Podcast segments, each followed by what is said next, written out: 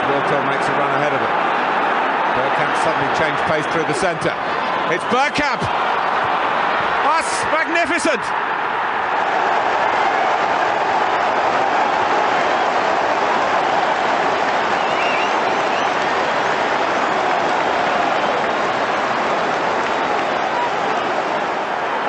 The move, and then this, which left Dabizas totally stranded.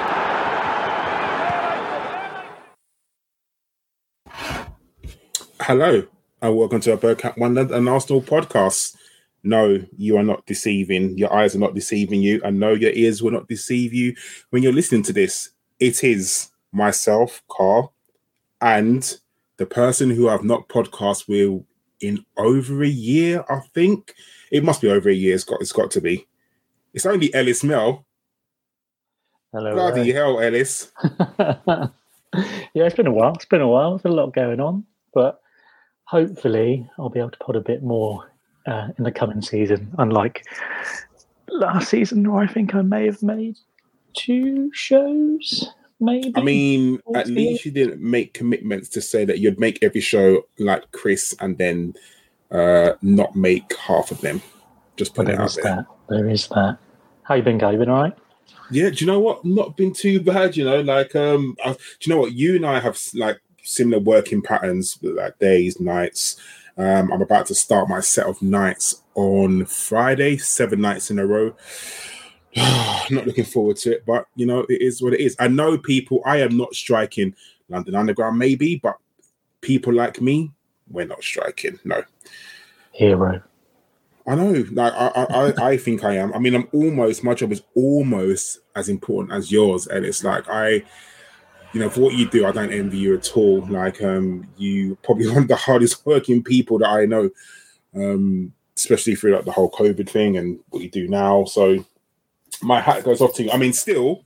What's hashtag going fuck on? Are you feeling okay? No, no, no. Hashtag fuck Ellis all the time, like forever, for life. But you know, like definitely. Um Ellis,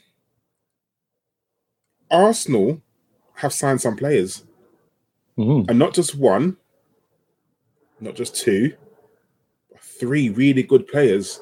Um I don't know where we should start. Like, I, I guess we could start with just talking about the signings as a whole. I mean, um, when we when we first started um, having rumors about even Kai Havertz, I'm not going to lie to you, I wasn't. I, I think I wasn't best pleased, just because I based it on kind of what he did for Chelsea for the last three years, and in three years uh, for Chelsea, I think he scored something like 15 goals in total. Um, and for me, I just don't think that was good enough. So I wasn't overly excited, but I've, I guess I've started to warm to it a little bit just because of, you know, just imagining where he's going to play. You know, one would think that he's going to play in midfield that, you know, this talk of he's going to play the left eight, the quote unquote Granit Xhaka role. Um, what do you think about the signing? Like, are you was you excited from the get go, or was you warming up to it, or or you still like not don't like the signing? Um, I think I was much like yourself, Karl. I Um, I wouldn't say a meltdown, but I sort of went into a, a panic when I saw the, the numbers quoted and we were being linked with him. And I thought of all the sort of people that I try and get from that sort of Chelsea team. He probably wouldn't have been the first name that would have come to mind. Um, and I, I, I think I must have put it in one of our WhatsApp chats, just saying, "Can someone just please make this make sense?" Um, and, and Chris directed me to um, Drew. Um, what's Drew? I don't know what Drew's Twitter at is now. I'll find it and I'll say it. But you, you'll, you'll you'll know Drew. He's been on this podcast before. He's been on Tom Cannon's podcast. He's he's very well known on sort of Twitter, and he sort of specialises or he watches a lot of German football, so he knows Kai Havertz very well. And he did a thread. He also linked an article that he wrote a blog that he'd done, and it it, it put my mind at ease. I'm not sure. where he's going to play for us. I think the rumours are, and I think they're trying to sort of groom him into that sort of left eight role to take over where Xhaka's left out, left off. Um, and there's, I'm not going to lie, I've got some concerns defensively about Kai Havertz in that position, but in terms of attacking output, if we look at the positions that Granit Xhaka was taking up last season, and the fact that he was scoring more goals, he was relieved more of that sort of um, defensive uh, defensive responsibilities and had license to sort of run forward. And you'd find him sort of in these far late sort of runs into the box, being sometimes the furthest player forward, linking up with Jesus and Martinelli on that sort of left channel. And uh, I think purely from an attacking sense, I think Kai Havertz is probably an upgrade on Granit Xhaka in that point of view. When it comes to defensive work, I'm, I'm yet to really see it. I think at Chelsea he was probably deployed in a role that, from people who know football better than me, say was probably not his best role, sort of like a centre forward. He's been what however many forwards that have played at Chelsea and haven't been successful since probably yeah, Diego Costa. and it, it, and I think he's been judged on that harshly, and I think I've probably judged him harshly. The fact that he comes from Chelsea um, doesn't help. Our track record of Chelsea players that we've signed in the past hasn't been amazing. At best, they've been average, and at worst, they've been well, Willian, But there we go. um, but I think it's a change. He's a good player. He's a player that's won them a Champions League. Can't forget that.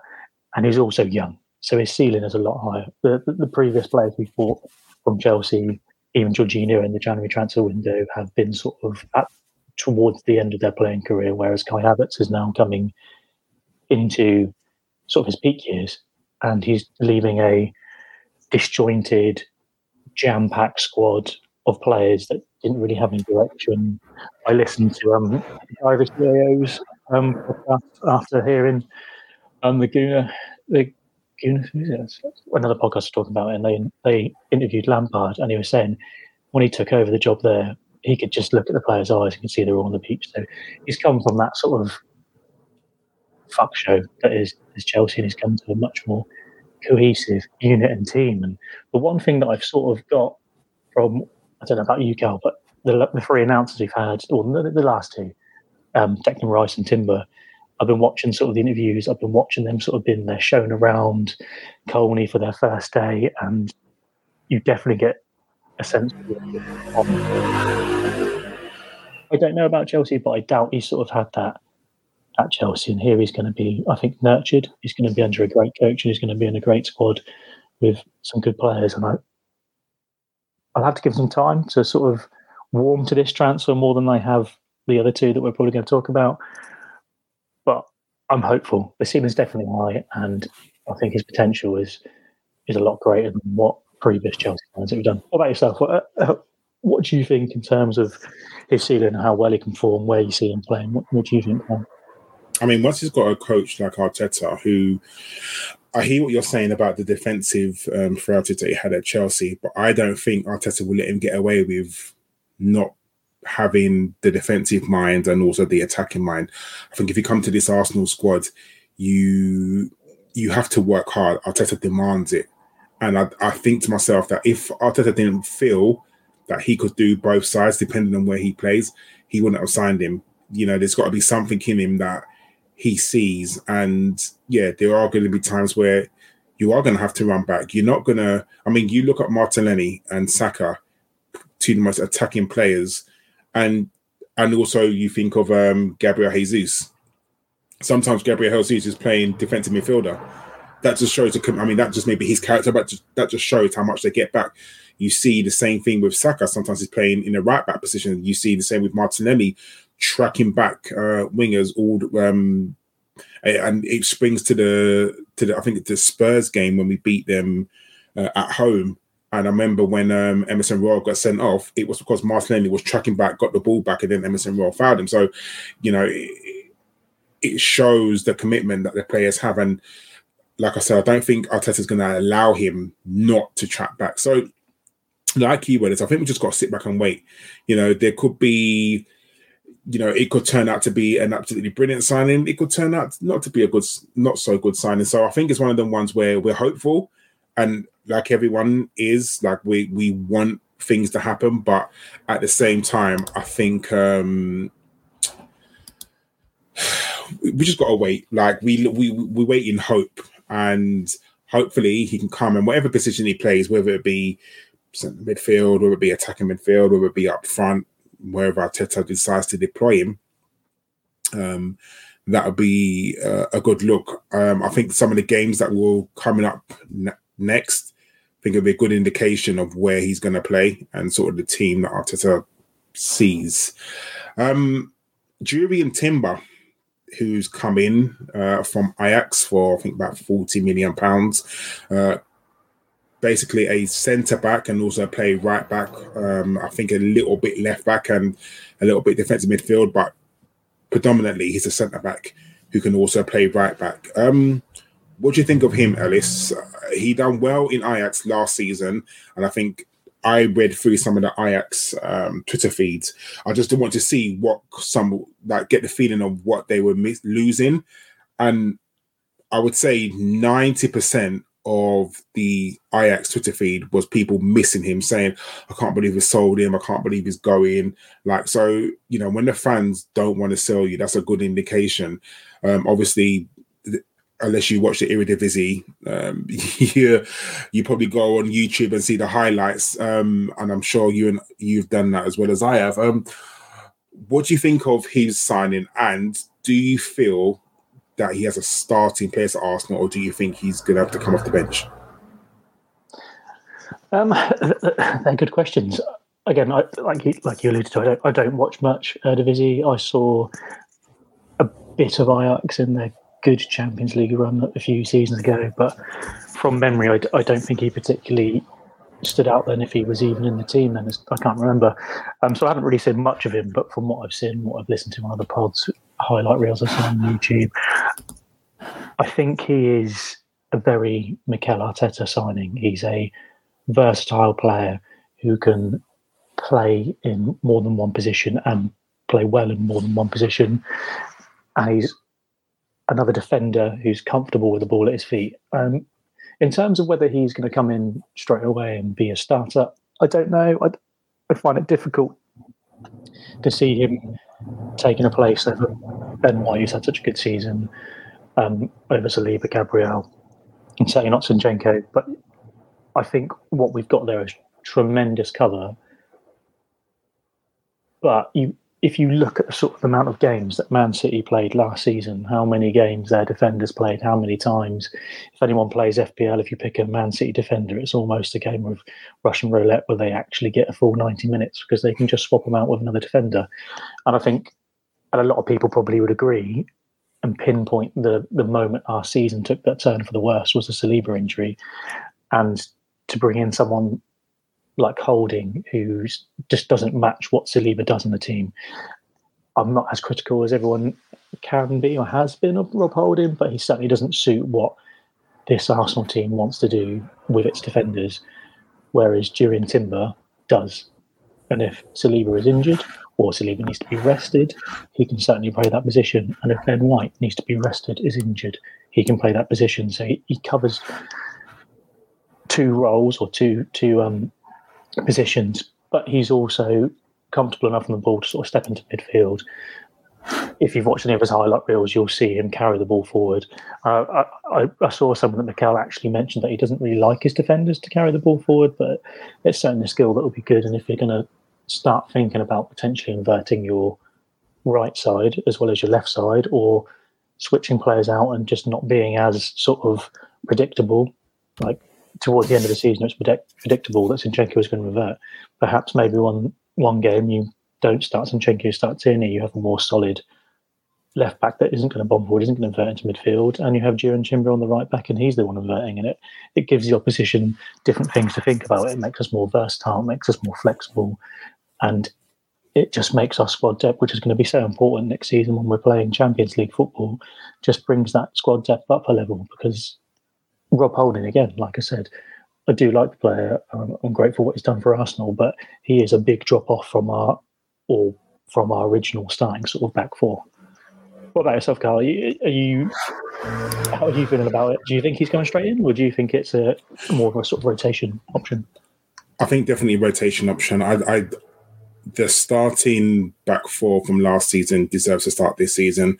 I don't unless Arteta sees something in training I don't feel any of them deserve to leave their place. I was, I'll be very honest, if I was really worried about Saliba because, as you know, working in the medical field, um, Ellis, when you get a back injury, that is horrible. Like it really is, and it could go at any time. And you know, there's no quote unquote cure for a back injury. It's rest, isn't it? Like there's a lot of rest, I sit, um, and especially some of the movement that as a footballer has to do. Um, I, I think, I honestly think that there will be times when Saliba will be rested. Like you're not going to see Saliba starting every single game this season because I honestly feel that they're going to have to be really, really careful with his back injury. And if he feels it even a little bit, that's it. He comes out, takes it, he takes a rest. And I think you're right what you're saying. As much as we love Rob Holding, the, the, the drop off from Saliba a Holding was massive. It was it was huge. And I'm not saying he's the re- I'm not saying that he's the reason why we lost the league, but did it contribute? 100% of course it did. Um, and I think that when you've got someone like Timber who can come in and the drop off won't be that much, then obviously you, you're you're hoping, of course, that whatever decision, wherever he comes in or whoever comes in, you're hoping that the drop off in any part of the team is not that bad. But I think, you know, the way that Arteta does like people to play. I know you said he doesn't like people to come out with the ball, but he likes people to have control of the ball. And I think where Rob Holding doesn't, you know, he's an old school defender, get the ball, hoof it up. He's not good with his feet, unfortunately. That's just not his game. So, um, and that changed obviously Arsenal's dynamics and the way that we play. And, you know, it was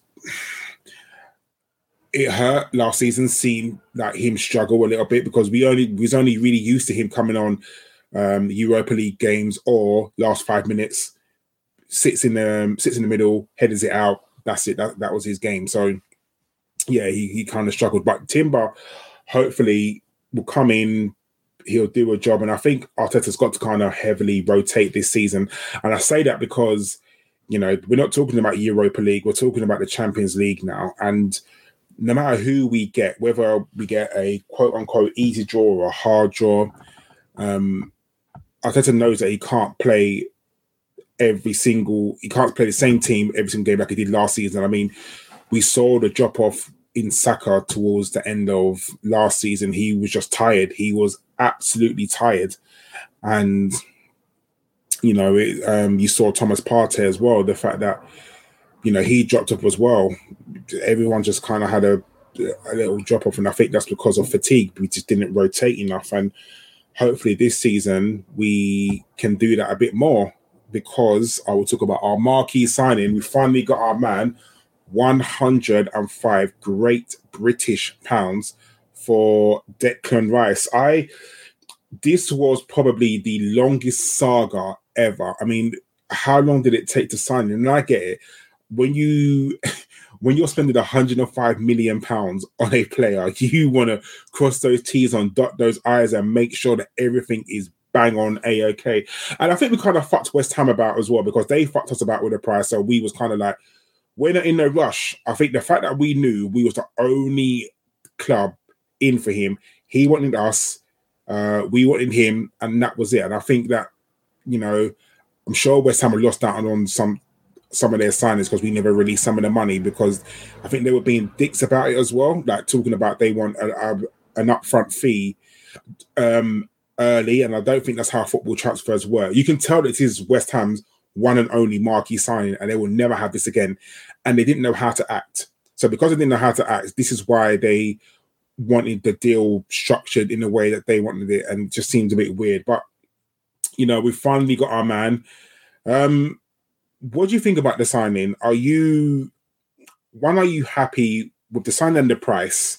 Because I think the price is quite important. He doesn't set the price, but that that's him. And obviously, he's always going to be known as the hundred million pound man. That's no matter what he does, um, whether it be good or bad. If he does something good, people say, "Well, he's hundred million. He should be good." If he does something bad, it'll be he's worth hundred million. He shouldn't be doing that. So, what do you think about the price? And do you think he comes straight into the team as well. 100% he comes straight into the team. Um, he, I, I, don't I don't think you spend that amount of money and he's not a, a, guaranteed starter. I think he will most probably take the Partey role. Um, and it looks like again we'll we'll see in these upcoming um, USA Tour fixtures what our midfield three is going to be. But I imagine it's probably going to be Declan and the single pivot role with Odegaard and um, Havertz either side, a bit more advanced. Um, but yeah, I think from the moment we missed out on on Mudryk in January, it started leaking to the press, didn't it? That we were after Declan Rice. He was our main target. We're going to go for him um, when the summer window opened, and as soon as it did open, there was information going around. I, I don't think, in from memory, I can remember a transfer that was covered so much every minute detail, whether it be what the prices were breaking on, breaking down to, how many, the structure of the payments were, um, what the add-ons were, someone else was giving them for it, how the West Ham laughed at a bid, all this information, whether that was purely a sort of West Ham ploy to leak all that information to try and get us to, to get to that 100 million barrier that they set for him, I don't know. But yeah, it was a long overdue. And even, I don't know how many days after it was announced that he'd actually, the, the clubs had agreed, they actually took for him to have his medical and have the official announcement on, on Saturday. And it, it just felt like an age. But what a signing in, in terms of, of the price. It, I don't want to put a negative spin on it. I really don't because signing probably England's future captain once Harry Kane retires eventually. Um, potentially our future captain as well. Obviously, I know we've got Odegaard, but he, he's definitely going to be, from what I've seen of him, is going to be part of that leadership group and a player that has is just completely dominated his position in the league um, at West Ham as well. Uh, it's it's exciting. It's really exciting. It feels like a, a proper momentum signing, like a momentum shift, going from well, this is we've never done anything like this. I know we spent money recently. Um, well, not that long ago, we spent sixty-five million approx on Havertz a few a few weeks ago, and obviously the Pepe signing. So we have in recent years started to spend money, but of this magnitude, an English player as well, like just it's just not something I'd ever envisage Arsenal would do. But the price tag does worry me. If you look at the, the sort of the top ten players in the Premier League that have gone for the most money, just looking at um, more recently with uh, um, Jack Grealish, a lot of them haven't really been successful or been a bit of a, a bit touch and go. Even Grealish, for a while, people he had that price tag hanging over his head, and people were, were saying he wasn't really living to those heights. Um, but I think I, I, going back on the list, that you're looking at. I think Lukaku appears on there twice. Once when he was bought by Man United, and once when he was bought by Chelsea. And Mm. um, for argument's sake, sake, he sort of flopped there as well. You've got Pogba, who didn't have the the greatest career at, at Man United after doing so well at Juventus before they brought him back. Um, who else was there? Got Enzo from to Chelsea, who Yeah. is still out at the moment. He's Yeah, not yeah. It's, it's, lit up the stage. He's not been there long enough. I'm trying to say, is Harry Maguire also up there? 80 Yeah, 80 He million. must be, he must be in the Mhm. top 10. So another uh, another United player who's sort of flopped there.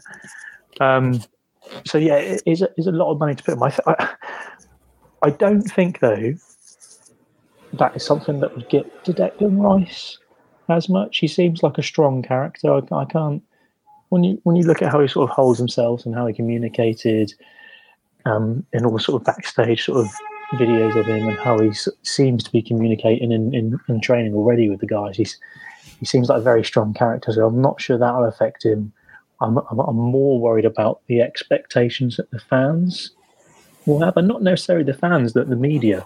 So you look at if we have a bit of a rocky start to the season, it's going to be all over the press, isn't it? 105 million Declan Rice doesn't study the ship or yada yada yada or whatever. Uh, there will be pressure on him, but I hope it doesn't get to him. It, it does make me worry, but it's again. I think it was the Arsenal vision I heard. It's it's not a position you can really attribute too many stats to it. What stats in terms of like physical things like goals? Like if you're a forward, you're going to be judged on the goals you score. If you're attacking midfield, you're going to be judged on the assists and the goals you score. If you're uh, goalkeeper it's going to be clean sheets and saves, and if you throw one in the net, look at David De Gea. He got the Golden Glove this season, but he was at fault for a lot of goals, and people don't remember sheets. They remember those those those goals that slipped through his his g-string fingers and into the back of the net.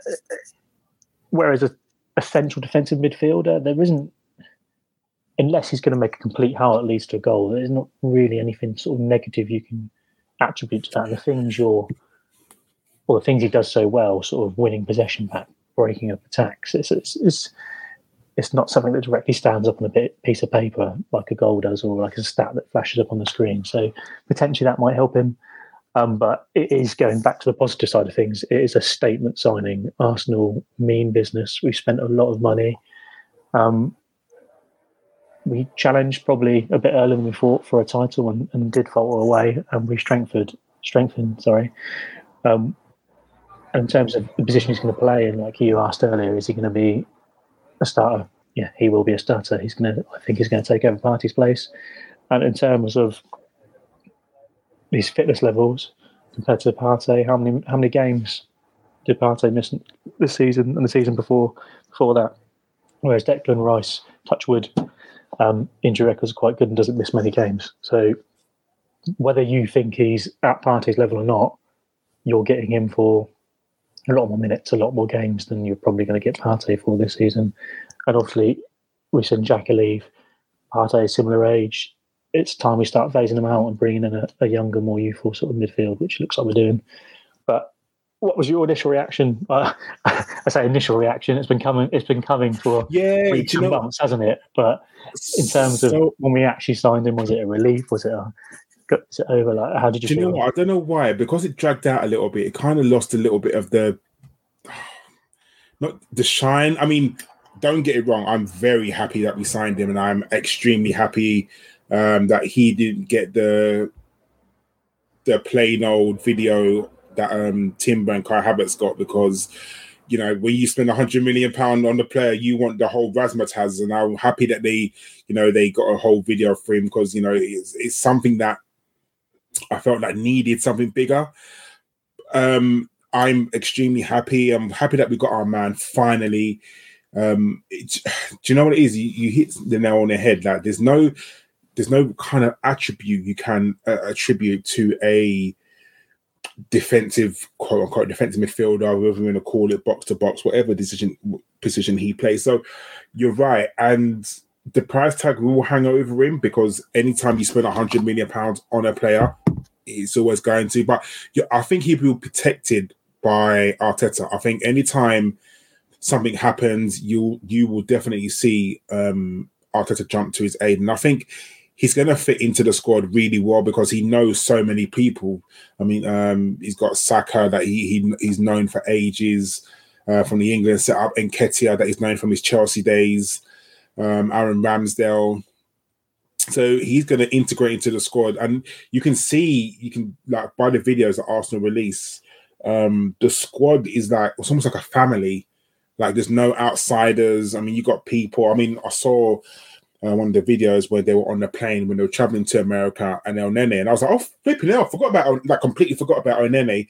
And he was sitting around with all the guys, like, chatting and, like, and it just seems like, you know, someone who hasn't been away for ages, like, just comes slot straight back in. So, yeah, I don't really see that pressure getting to him.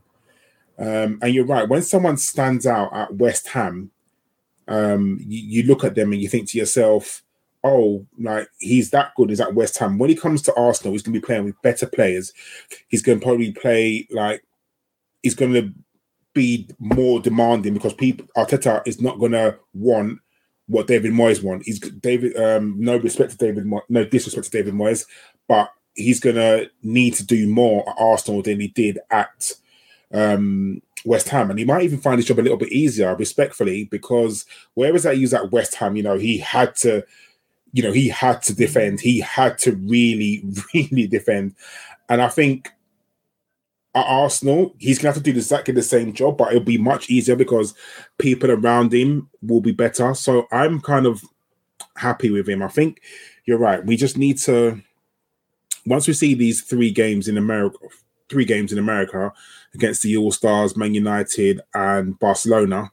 Uh, you'll see, you know, what kind of shape that we're going to play. Then obviously, when we come back, we've got the Emirates Cup game and also the um, Charity Shield game against City. So I think that will be very, very good. And one thing I one thing I really, really like is that nobody knows what we're going to do. Everyone's guessing. I mean, yeah, you could probably name the front three of Saka, Martinelli, and Jesus. That's for sure.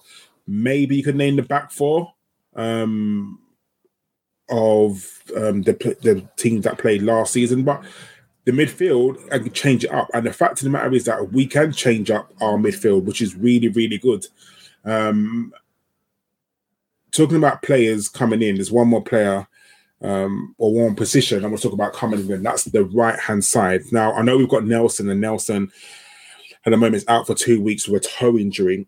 I think the over reliance on Saka really, really, really um, didn't help us last season.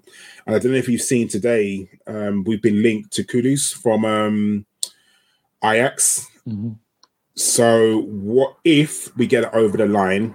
What do you think of that? Do you think of that, say, a sign obviously that's going to help us because Saka definitely is going to need a rest next season. He can't play every Premier League game for 90 minutes and then play every Champions League game. Yeah, it's certainly a position we need cover for, like you said, like you highlight.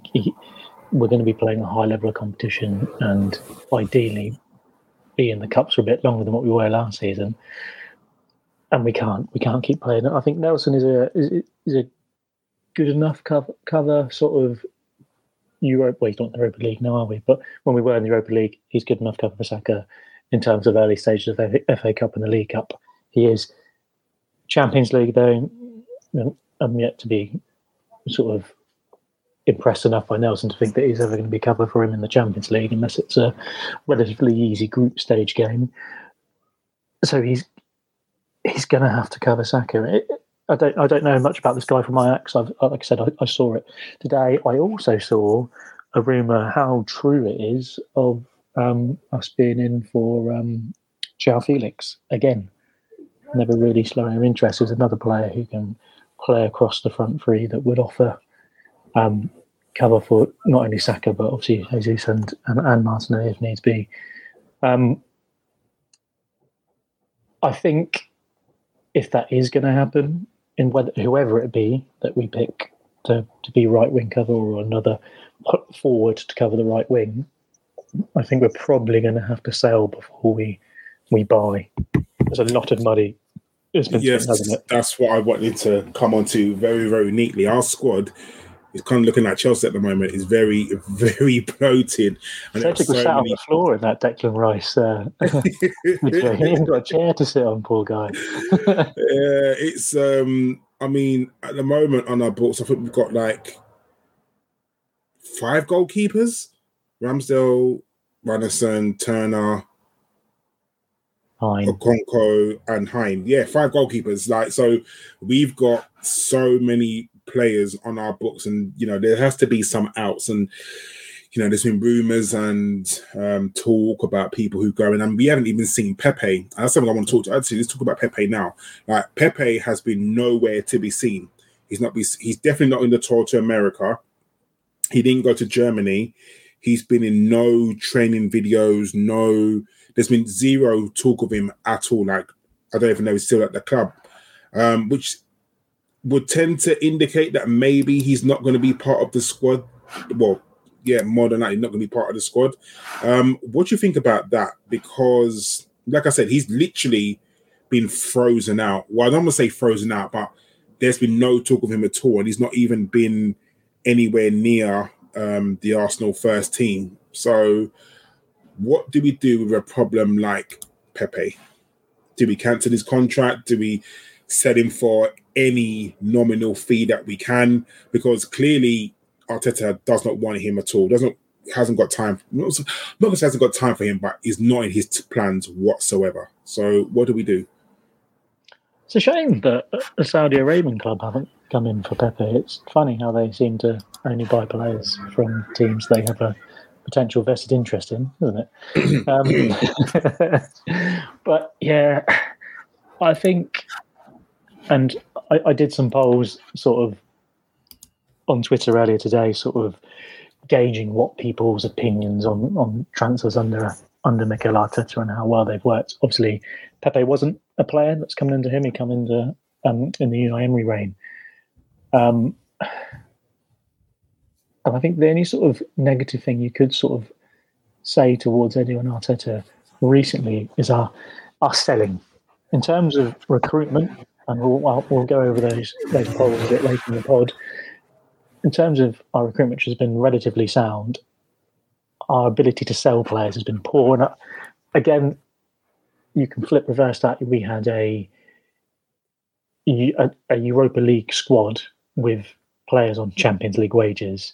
So it's really difficult to sell underperforming stars who are on a lot of money, and you know your Aubameyang, your Ozils, yada yada yada. And Pepe sort of falls in that category. He is not performing well, and he's on quite a high wage that not many people are going to want to match for what he's his output has been in the last couple of seasons.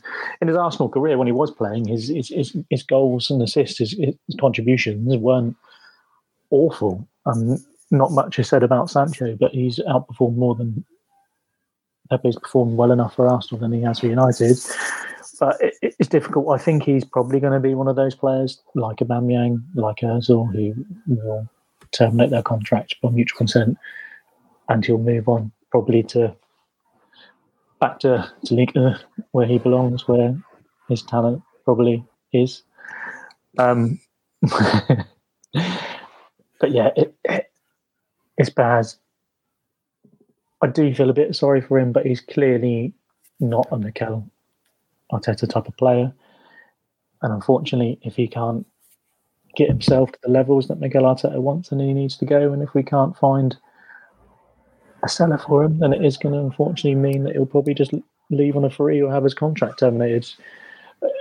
What's your feelings on him? I think the fact that he's not anywhere to be seen would indicate that he's going to leave. That's 100%. It's just how he leaves. Um, I think you're right. I'm not too sure what went wrong. Something did, and I'm not too sure what. Um, whether it's a confidence thing, whether I mean the league, the the the season before he came to Arsenal, he was tearing up trees in um, in France. You know, he, he done so well. He's like the highest goal scorer. Like he just done everything. But he came over here, and whether he was used correctly, whether he, whether he, his lifestyle wasn't the same, whether it's a language barrier, I, I have no idea. But he came over here and it wasn't the Pepe that you saw in France.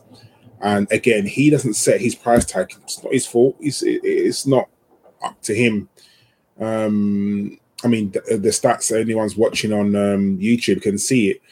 Uh, in 2018 2019, he scored 42 goals. Like that's that's ridiculous. Took 42 goals, uh, 23 assists. That is that's phenomenal.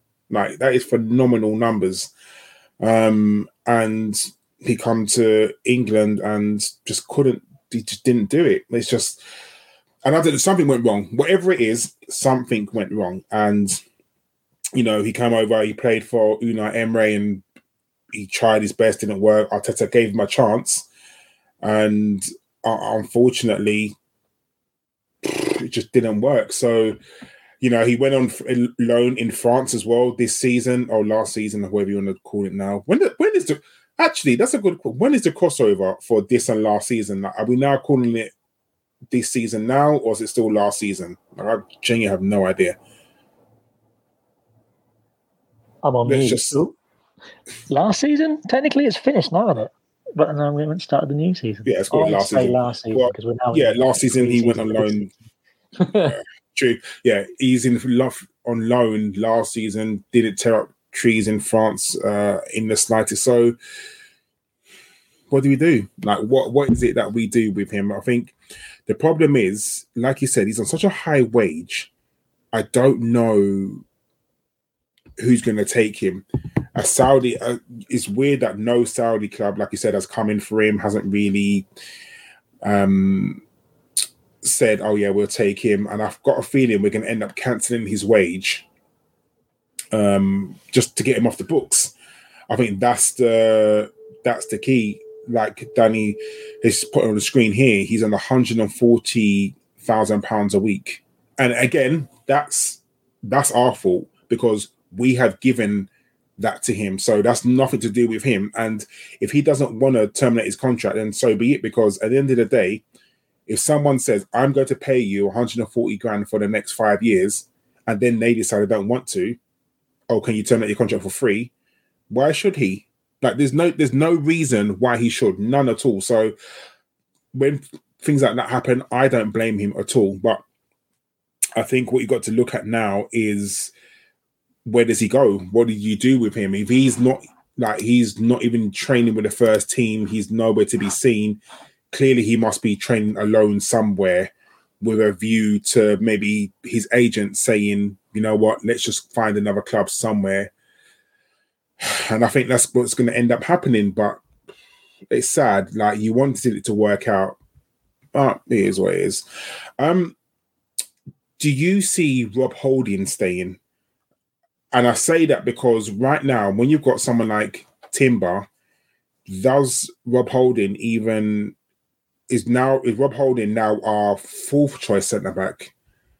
Like, do you think it's time for him and Arsenal to part their ways and Rob Holding to go to maybe a lower level Premier League club to you know get regular game time? I mean, he could potentially be our fifth choice centre back because Tomiyasu can play centre back. Ben White can play centre back as well.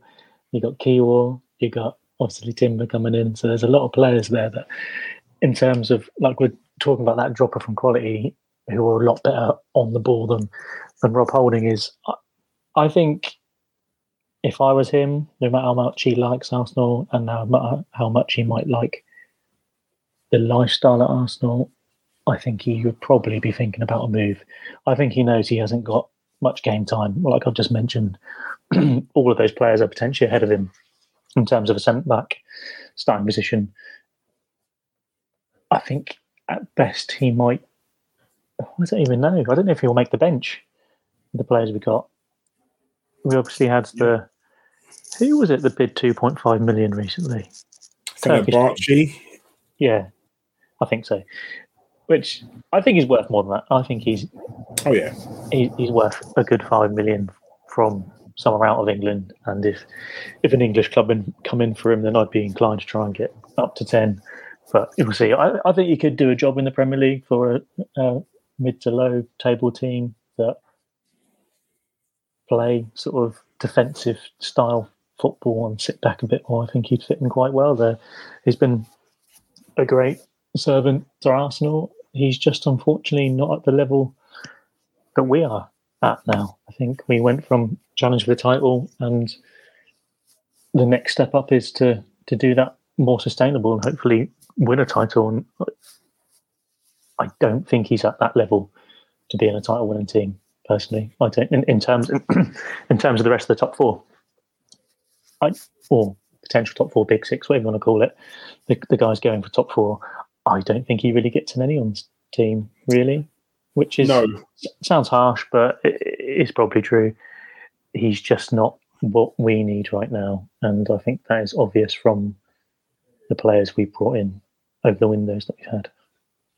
Yeah, I, I mean, I kind of agree with you. I think when if everybody's fit, I don't think he makes the bench because I don't think there's space for him on that bench. So it, it'd be very interesting to see, you know, how many times he actually does get on the bench if and when everyone's fit.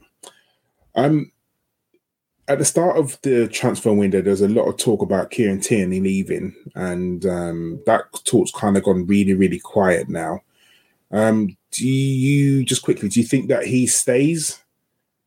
If you'd asked me a month ago, a week ago, I'd say he's definitely going, and I would have said he would be off to Newcastle. That seemed to be the the consensus on Twitter and uh, in social media but that has completely cooled off really at the moment. I, again, he's a very competent backup to Zinchenko, but I wouldn't label him, him, him in the same bracket as Rob Holding in terms of drop off in quality from our centre backs that he provides. But in terms of the left back position, I think he's a very good left back. And like I've just mentioned, he's been linked to a, a Premier League team that is in the Champions League this season. So he's, he's he's clearly of that quality. I just don't think he sort of suits the structure that we've got at the moment. And whether that be the case that we didn't really have anyone that could do this Zinchenko role on the other flank, which made it difficult. And Tierney can't do that role. I think that's obvious for many people to see. He's more of a run down the wing, putting across, sort of bomb up and down, not in inverting, not passing, spraying balls. That's not his strengths. It never will be. Um, so potentially with Timber doing something similar on the other flank, we could potentially keep him and he can just do what he's best at. I don't know. I, I think again going back to the selling in terms of assets that we could make money on, or who's more of a sellable asset. I think Tierney is probably one of them, and if a decent enough offer comes in from this summer, I think he probably will go. It there just doesn't seem to be much news of that at the moment. Yeah, I think it's um I mean, I'd be happy to keep him. I genuinely would. I don't. I think when you talk about the Zinchenko I don't think that's his game. I think that obviously, uh, you know, Arteta has come in and wanting to change the way things are played, and rightly so. That's his team; he can do it. But I would. I don't think you find a backup left back um, for the price that he. Oh, I've lost Ellis. Hopefully, he comes back soon. But um, I don't think that you find another left back uh, with the same quality as um, Kieran Tierney. I just don't see it. I think the amount of money you're going to have to spend as well on buying another player, you're just not going to do it. And I think there are other people in the squad who um, there are other people in the squad or other places in the squad who we could utilize the money for. Uh, sorry, Ellis, I know you just dropped up there. I was saying, I just don't feel like the money that we set him for, we'd be able to get a competent left back for that price. I think you'd end up paying a little bit more. So um, I'd be happy to keep him. Like genuinely, I'd be really happy to keep him, and um, because he's not a bad player, he just doesn't fit the role that Arteta wants him to play he, he's a decent player and he does his job. He just sadly doesn't the things that Arteta wants him to do as in drop into midfield. That's not his game. Never has been. Never will be. And to try now and change your game when you've been playing one way all your life is really really hard. So I don't know, but talking about another left back, um, Nuno Tavares. What do you do? I guess with him, um, my opinion, I think he's got to be sold. I just don't think he's good enough. He went to Ligue 1, didn't really tear up trees there. Uh, sadly, I just don't. It sometimes it just doesn't work out for players. And I know people say he's young. You know, he he's been away with the Portuguese under twenty one um, championship in um, the Euros. He was uh, there, but do you, you know sometimes you you you can hold on to a player for too long, hoping that they will become good, and I just don't know if he will. So what what do you think about um either sell him, let him go on loan, or keep him in the squad? I'd say sell if we can get an amount for him, which again will be difficult. I mean, his loan at Marseille wasn't awful. I'm looking at the stats that Danny's put up on the on the screen there. Six goals for Marseille is a pretty good return for a, for a left back, isn't it? Um, so he's he's he's an okay player. Again, I keep mentioning it about the other players that we spoke about previously. He's just not at the level that we need right now. It's as simple as that. Um, and it boils down to trying to sort of sell the players that we don't need in the squad. Um, potentially, with the loan he's had at Marseille, there might be some suitors in, in Liga that have seen him play and might think they'll they'll take him off our hands for um, an amount. but I think talking about Nuno Tavares, that sort of segues nicely into the polls that I've done. Unless you've got anything else that you want to sort of speak about in terms of in- incomings and outgoings. No, I think most of the players that we know they're definitely going to leave. I'll just do it quickly. So we know Cedric's definitely going to leave because he didn't even make the plane to America. Um, so that just shows that he's going to definitely leave. Um, Lokonga will more than likely go on loan somewhere, hopefully somewhere like Burnley, um, because we'll see about that. Um, I guess you still got a problem with either what you do with Balogun, uh, Eddie, or Marquinhos. You know, these are the players that hopefully might get another loan. Um, we'll see. Probably another touch on another podcast. But go ahead, Ellis. Let's talk about your poll that you did. Yeah, so I've been thinking about it for a little while, um, and thought it might be a bit of good content uh, on the podcast. Sort of rate. Obviously, I think if if if you were going to rate our purely our incomings this summer, this window, I think a lot of people would rate our window really highly. I think we've just areas that we need. We've mentioned there might be one area in terms of cover for Saka that we might need, um, but in terms of the actual players themselves, I think we're all quite happy with the players that we brought in. Uh, obviously, there were some of us have had questions initially of Kai Havertz, but I think most of us sort of have warmed to the idea. Um, but I, just, I personally think that in terms, if you boil it down to sort of under Arteta and, and Edu, we've had some we've had some hits, we've had some misses, and it was more about sort of the signing since then and what people on Twitter felt would be a hit or a miss, and obviously to sort of gauge your opinion as well, Karl. So um, obviously Arteta signed midway through the 2019-2020 season. Um, he got in a couple of loans, um, two of them being Cedric and Mari. Cedric, who we who spoke a bit about already, um, and then they became permanent in the in the summer transfer window. So the, sort of the, the permanent transfers in his first summer window. Um, the first one that I've got here, I don't know if has Danny brought it up. He's getting finding it. It's my pinned tweet, Dan. Always going. Ooh. Go to my pinned tweet. This is great, isn't it? so the first one is is Willian, who was a free transfer initially from Chelsea. Quite a, a resounding miss there. Out of, I haven't closed this poll off. It's still going for 14 hours, whereas the rest are meant to only be seven hours. 97.9% of people have voted him as a miss, and 2.1% of people, I don't know who's voted him, was a hit. What's your opinion on a uh, on on Willian, uh? Willian was awful. Sorry, I don't care what anyone says. He was absolutely awful. He, I remember people coming in saying, "Oh, he can play centre midfield. He's going to be a dynamo. He's going to be brilliant." He was he was poor. The you know no matter what. Every, I remember. Do you remember he went through a spread of games where he just he didn't do anything. Like I remember he got on the, his first game. It was away to Fulham, wasn't it? I'm sure it was. And he came on that game and he was like, Oh, he was he was brilliant. It, it reminded me of, wasn't it? Yeah, it reminded me of Dani Ceballos. Do you remember Dani Ceballos' first game and for Arsenal? And everyone thought, "Oh my god, we signed out this genius. He's flipping brilliant. He had feet for days. Like he was brilliant." And then he didn't do fuck all. um, and that reminded me of Willian. Like he came in for the first game away to Fulham, absolutely brilliant, and then he didn't do anything. Like literally didn't do nothing. And then I think maybe at the end of the season, like he scored like his brilliant free kick. I can't remember who against, but he scored like a wicked free kick. And we was like, where the fuck's that been all season? Like, I don't get it. But yeah, uh, Willian for me was a shocking signing. I think there, there, there is a bit of a theme. So going through the sort of the players that have been more resounding misses, a couple of players who only signed in the January window just gone, and some of the young players I've also added not just hit or miss or I put a too early to tell, but a lot of the resounding misses.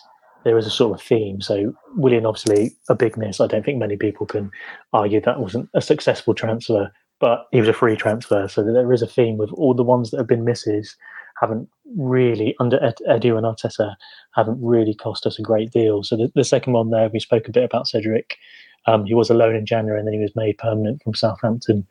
Um, in in the summer, and I've got a 91% as a miss and a 9% as a hit.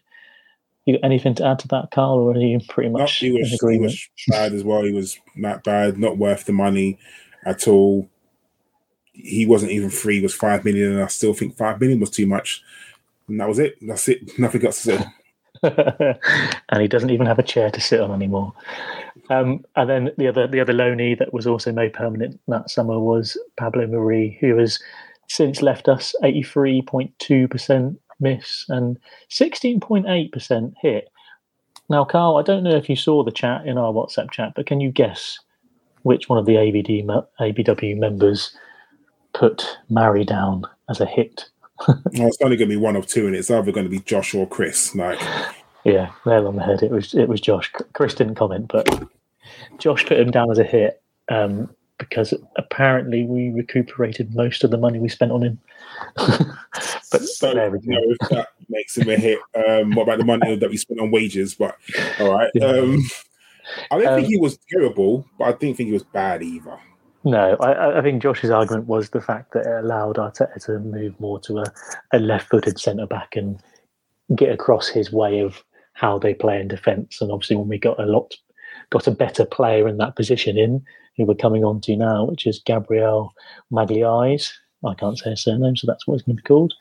Um, quite a resounding hit there, 97.8% and 2.2% miss. I don't know who's voting these misses. That's harsh, isn't it? Um, yeah, um, yeah, he's a hit. There's nothing more to say in it. Like he's definitely uh, a hit. He's done well.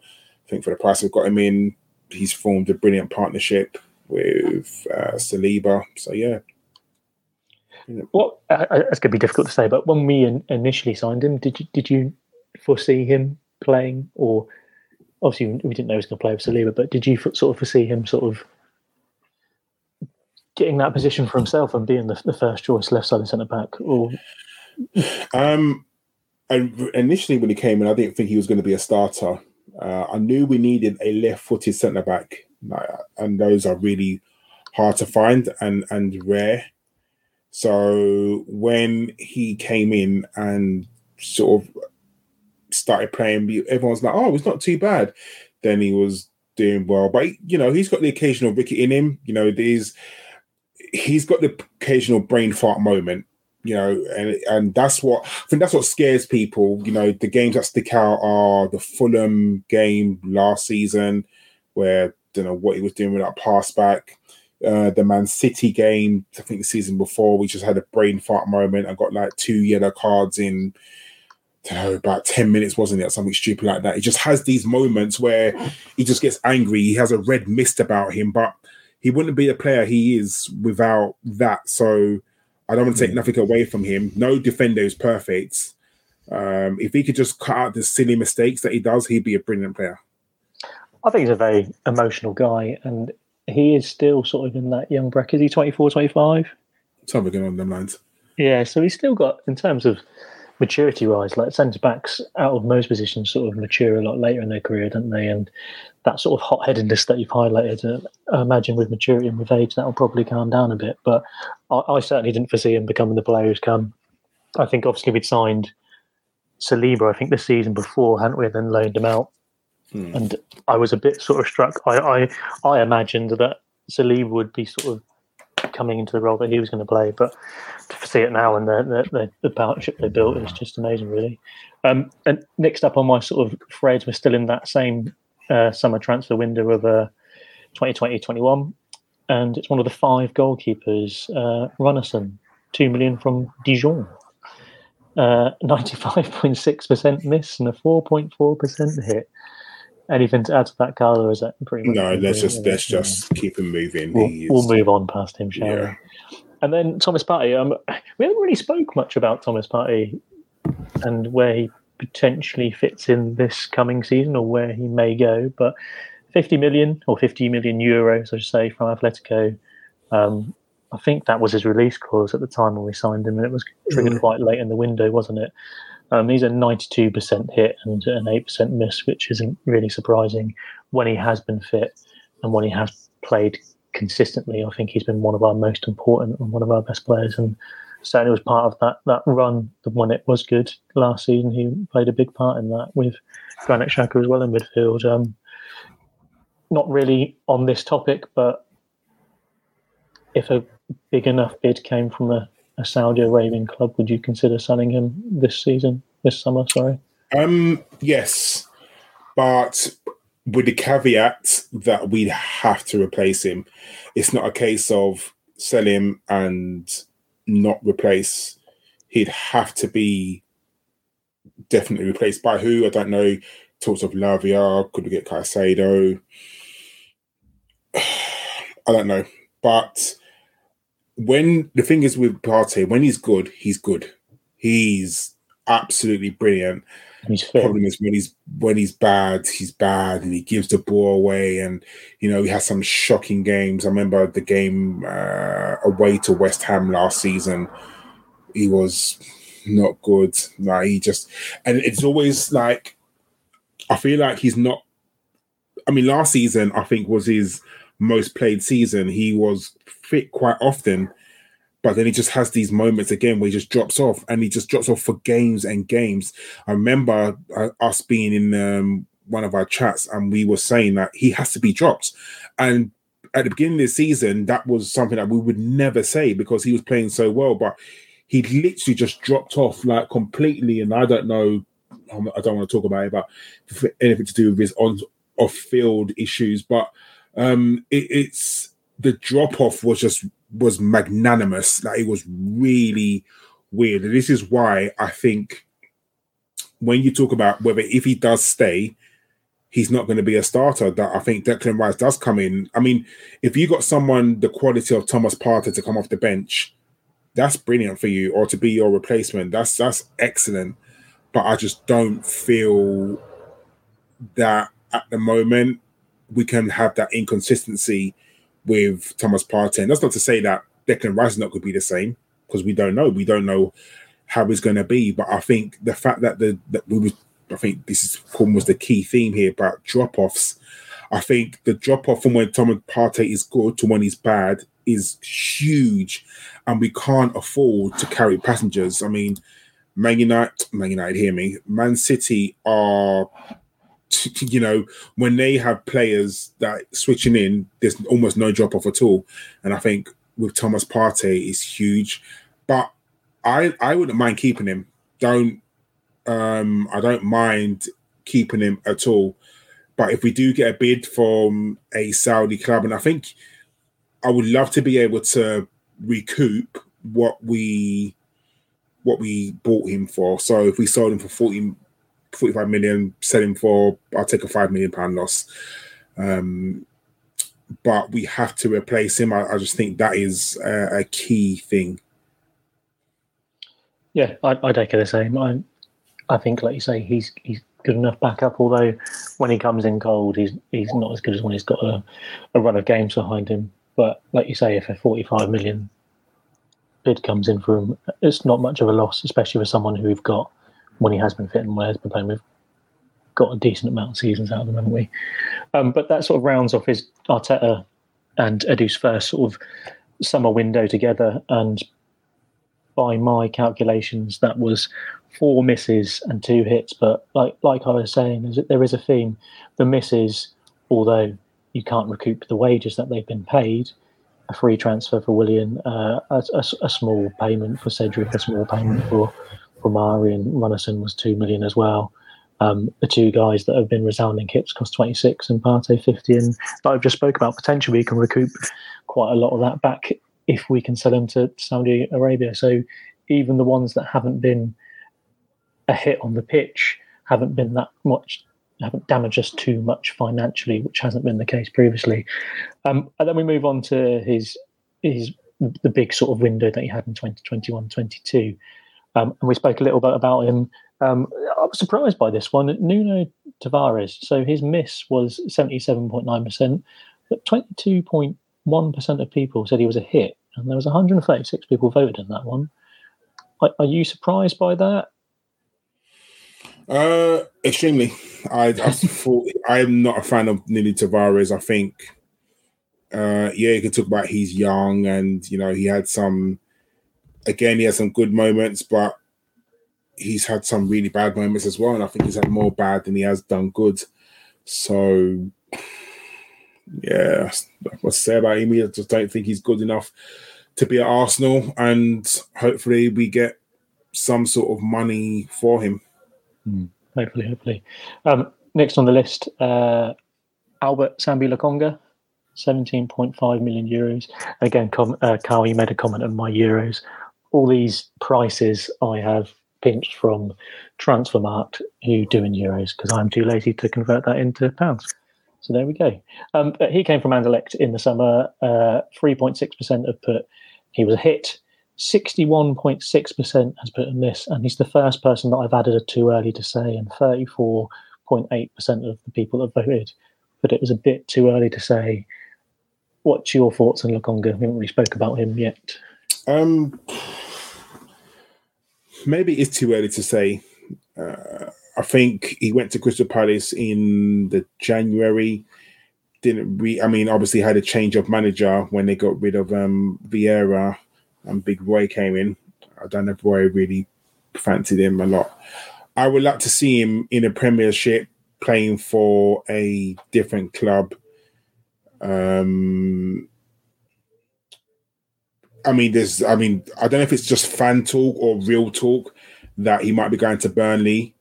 Um, I don't know what it is. I think it's more fan talk, to be honest. I think it's more hopeful that he goes to Burnley because of their He's manager. with Kompany, wouldn't he? Yeah, He was and I think it's more. I think it's more was at- fans.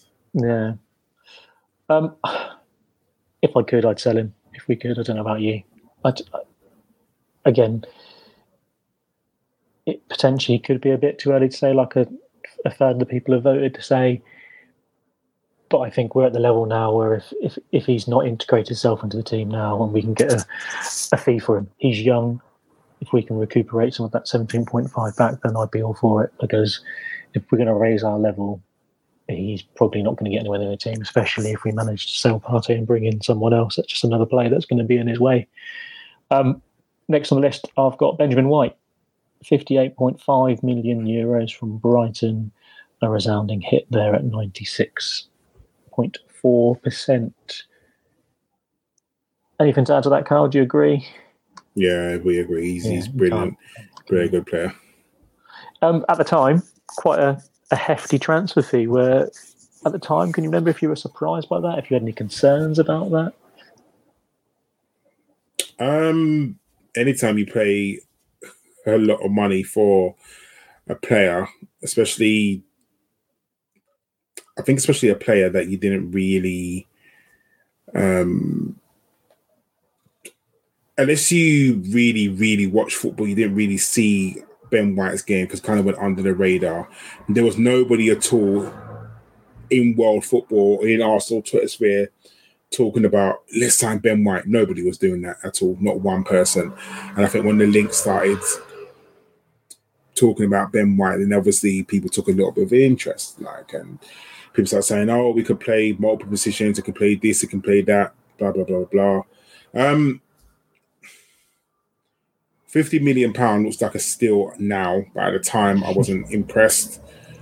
But the prices in football are just mad anyway. Like the the market is fucked, um, and it was and it's been fucked for a long time, and it will be fucked for a very long time, um, especially now that Saudis are involved now. So the the price of players is just going to be astronomical. Uh, so you know what could be like a fifty million pound bargain flop could be a bargain at the time, and I think that's what Ben White is. Yeah, and and hopefully in a season or two time, we can look at Declan Rice and think, oh, that seemed like quite a lot of money at the time, but given what success he's had, we could hopefully be reflecting saying that at the time, on reflection, it was more of a bargain. Again, I was probably similar to you, Karl. I thought we probably spent a bit too much money on a player that I didn't know much about. Um, but the way he's performed and the way he, when he played at centre back with that partnership with Gabriel, he did more than I expected. And this new role he found himself in this season, oh, sorry, last season at right back, I think he's excelled there as well. And I think that that almost looks like a steal now, especially when you consider his age and how long he could potentially be playing for the club. Um, the next two I won't spend too much on because it's it's it's obvious. I don't think anyone, yourself included, is going to argue. Um, and Ramsdale, 28 million euros from Sheffield United, obviously a hit, and and Martin Odegaard, 35 million after his loan um, from Madrid, um, with probably the most resounding hit, with only 0.7 people saying it was a miss. Uh, I think that's obvious. You look at how Benjamin White included, how well they've integrated into the team. Um, you can't really argue it. Uh, next after that, we've got uh, Tomiyasu, 18.6 million from Bologna. He's got just under 90, 87%, 0.7%, sorry, hit and a 12.3% miss. Are you of the same opinion, Karl? What's your thoughts on Tomiyasu? He's obviously got a, a poor injury record that has hampered probably his. I think that's a problem. I think the fact that his injury record is not the best, and it's kind of hampered his progression in the Arsenal squad. I mean, we could have really used him last season, definitely. Um, and yeah, had we had him instead of holding at centre back, I think. Oh yeah, definitely. I think us City wouldn't be as big as it was. Yeah, I think things would have been a little bit different. I think there are certain games we probably would have picked up more points in, um, but that's by the by. It is what it is. Um, I don't have it. Yeah, I, I'm, I agree with that. I don't have any issues with that. I think he's he's a hit when he's fit. He's good. He's really really good. Agreed. Um, and another one that I've added on, I actually forgot about this player and that he even existed until I saw a photo of him in, in the um, training camp the other day. Austin Trusty, 1.8 million from Colorado in the January window, um, 62.7%. So it's too early to say. Um, and only 14.9 put him as a miss and 22.4. Have you got any burning feelings on Austin Trusty that you want to say? None at all. Right. about him, to be honest, so nothing at all. Again, I, I, still think it, it fits the theme. Although he's not been voted as a miss here in in these polls that I've done, he's only 1.8 million. So I'd imagine we could probably recuperate most of that, if not all of that, back. And even if we don't, it's not a massive loss. It's a, an American player um, at our club who may have potentially piqued a few more American fans' interests. Um, and it's a relatively low risk price, isn't it? If it works out, great. If it doesn't, then it's only 1.8 million. Only 1.8 in footballing terms, it's only 1.8 million. If I could have 1.8 million to chuck away, it'd be lovely. But there you go. I work for the NHS. Um, and then the last summer that we had before this one that we're currently in, um, our first signing was Marquinhos, uh, 3.5 million euros from Sao Paulo. Hit 16.2, miss 14.7, and 69.1%. So it's too early to say. He featured a bit in our Europa League games and then he went on loan to Norwich, where he didn't really do much from what I could hear from my, my friends that are Norwich fans. What's your opinion on Marquinhos? Agreed it's too uh, early to say? Or? Yeah, no opinion really. Like I feel we won't know. Um, maybe a few more seasons, give him this season, depending on what Arteta does with him, whether he keeps him, puts him out alone again. I don't know. So, yeah, I think it's too early to say. Mm-hmm. Um, and then we've got another goalkeeper, Matt Turner, 6.36 million euros from New England.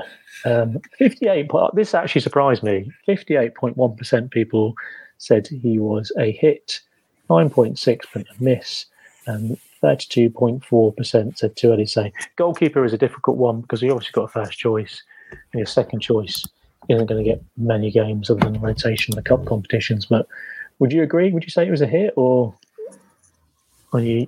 Again, too early to say. He hasn't played enough games. Like no. he's only played a real handful of games. Um, so yeah, I think too early to say. Made some saves in the uh, the cup that he was in. First choice starter for America. Um, I think he's a. I don't know if I'd go as far to say a hit, but I think he's a good enough backup for us. But I imagine he's probably going to look for first team football if he doesn't get much of it this season.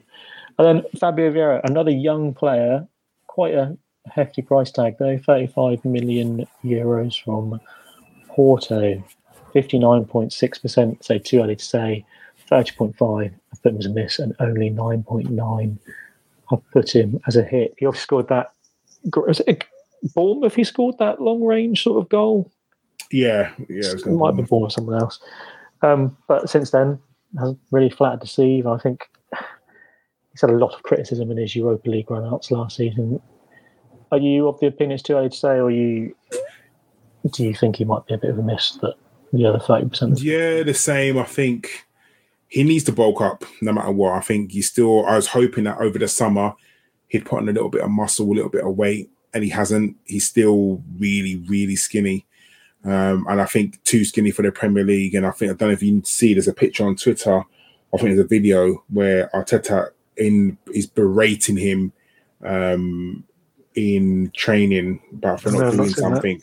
So yeah, I, I I'm not too sure what's going to happen with him, and hopefully something that's happened because I think at the moment it's too early to say, but I'm not going to lie to you, it's looking it's looking like it might be a miss. Yeah, yeah. Um, and then two obvious ones that we don't need to spend too much time about, both from Manchester City. Gabriel Jesus, 52.2 million euros, obviously a hit, and Zinchenko, 35 million euros. Again, obviously a hit.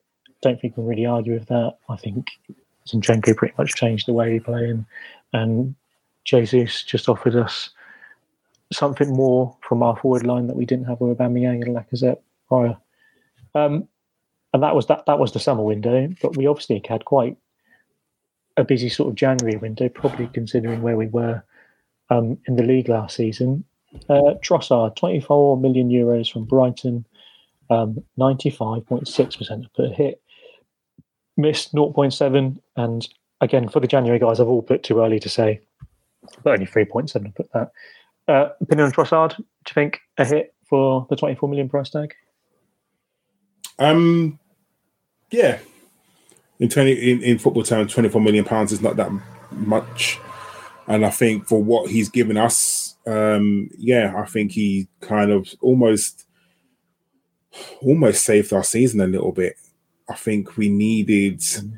I think we were overplaying our wide players, and I think even Martinelli was looking like he was just really, really tired. And I think he came in and like freshened it up a little bit and also played different roles as well. So he helped out obviously up front as well because Eddie was obviously not up to it.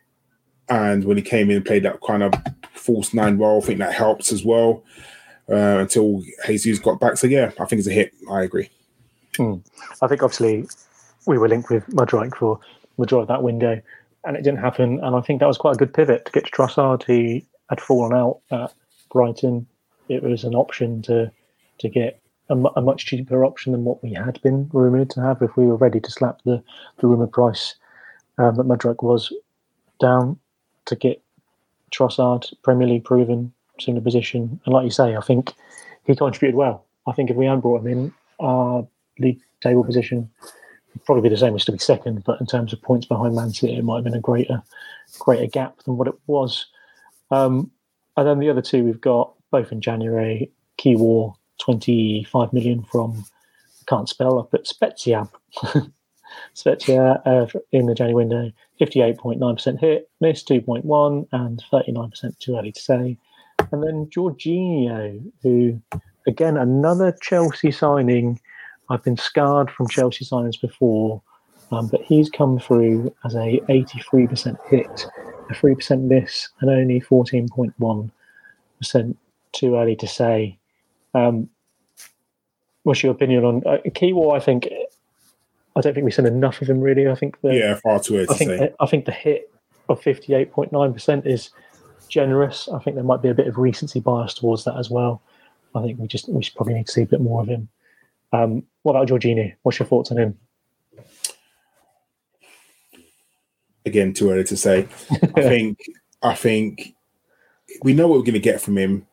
You know, his passing is a one. It really, really is.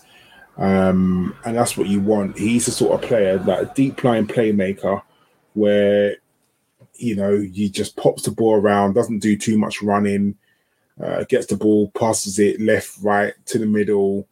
Uh, I think he does exactly what it says on the tin. You're not looking for him to tear up trees, and I think that's what you expect. Like no one's looking for him to come in and you know, even be a midfield general. But I think when he came in and he took over uh, from Partey, because Partey was obviously not very good in, in that um, in that spell, I think um, he done a good job and done a, a, decent job. And he, you know, there was didn't tear up any trees. You know, he scored a couple of good goals. I remember he scored um, the the the winner against Aston Villa. Um, so yeah, he came in done well, but I still think it's. I don't think. I still think even Arteta would tell him, "Look, you're not going to play every game. You're not probably even going to play half the games. But when we need you, be that man, and you'll come in and you'll do a job for us." I think he knows that, and I think um, he's happy to do what he does. I'm sure he'll get games, he's definitely not going to be one of them ones where he sits on the bench and does nothing. And when you heavily, when you can rotate, when you're 3 new up and you can take off a Declan Rice and bring on Jorginho or, you know, give him some rest, that's brilliant. And where you're playing like a, a Sheffield United or a Luton or a Crystal Palace, and you can have someone like um, Jorginho come on. That's what you need. So, yeah, it's good, good, good squad player.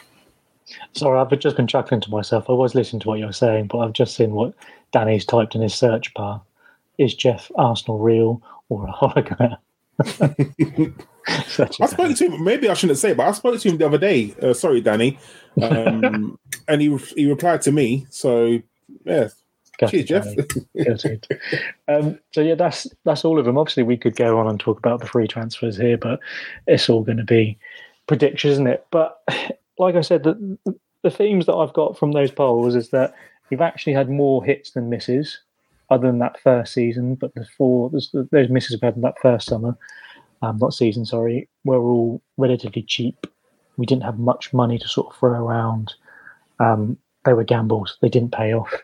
Um, but more often than not, if we spent quite a bit of money on someone, they've turned out to do all right. Um, obviously there's a few players, the young guys, Fabio Vieira, Sambi Lokonga.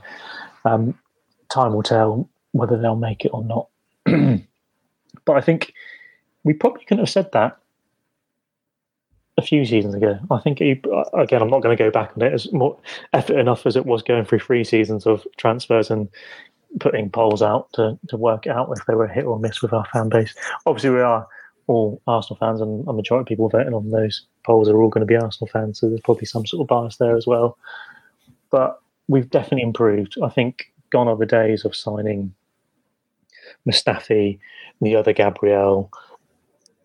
The list goes on of failed players or players that haven't quite cut it. So the future is bright. It looks promising. I'll tell you what also is a fail and what's also very, very bright is our new away kit. Now, I didn't want to talk about this, but we're going to have to. And uh, people in the chat, if you got uh, questions, put them up now because we're going to answer, answer, some questions soon. But that a new way kit is uh, what's the what's the word I want to use? Uh, you know when someone says it's special and not special in a good way, as in like oh you're so special, like I don't know what you think, Ellis. I I'm just gonna give my honest opinions on it. I think it is absolutely atrocious. I think it is horrible, um, and I don't know why. I don't. Do you know what? My OCD is fucking playing up right now because even the black lines don't match up. Like if they matched up, like I'd be fine, but none of them match up. I think it's. I, I, I don't know. Yes, you're right. There's only one person who is going to like that kit, and it is Chris because if you see some of the stuff that Chris wears, it's it's horrible. People listening on audio, you won't um, know what we're talking about. But yeah, Ellis, what do you think of that kit? Because for me, I just think it's absolutely atrocious. It's bad, isn't it? I don't. I, I can't sugarcoat it. I do like quite out there designs. I'm not one of these people that are like, make the home kit red, make the away kit yellow and blue. It has to be yellow and blue, blah, blah, blah, blah, blah. Don't know why I'm talking in that voice. Um, I don't mind that they mix up. I do like the odd yellow kit, but I do like they mix up. I mean, this shirt that I'm wearing now, it's not yellow, and it's probably one of my favourite away shirts in a very long time. I th- the only thing I will say is uh, apparently I'm not quite old enough to remember. People didn't like the bruised banana kit when it first came out, and now look at everyone loves it. But I do find it difficult to see anyone that's going to like it. Uh, uh, it, it's shit. but it's shit because it's quite different. Now, I don't know what's better, just being boring and shit or being loud and shit. But maybe I'm just a bit old. I'm in my thirties now, only just. Maybe the kids of the of the younger generation like a I I, I bright neon kit with black squiggly lines all over it. But I just don't know if like maybe Arsenal had. I, I, I don't know when Adidas. Surely Arsenal must get any sort of some sort of input, and surely Adidas must go to Arsenal and say, "Okay, these are some of the designs. These, this, this, and this. Like, what do you think?" I don't know if someone said, "Oh, that's the one I'm going to pick. That's the kit that I think is um is brilliant." I just. I just can't. I just look. I look at that kit and I just don't know anything that's that's good about it. I just don't. I don't, I don't know why. I just think it's atrocious. Um, did you see the launch video? Yeah, I saw it, and you know they were trying hard. The video is good, and I, and and their sort of reasoning behind the black squiggles, I get, but I just think if you take them black squiggly lines off, the, the neon's all right. Like one of, I think it's a Dortmund kit from like in the 1990s was a bright neon color, um, like that, and it was all right. If you just take off the black squiggles, even that horrible light blue writing for the the Fly Emirates and the and the Canon and the Adidas Yeah, it's logo would look okay.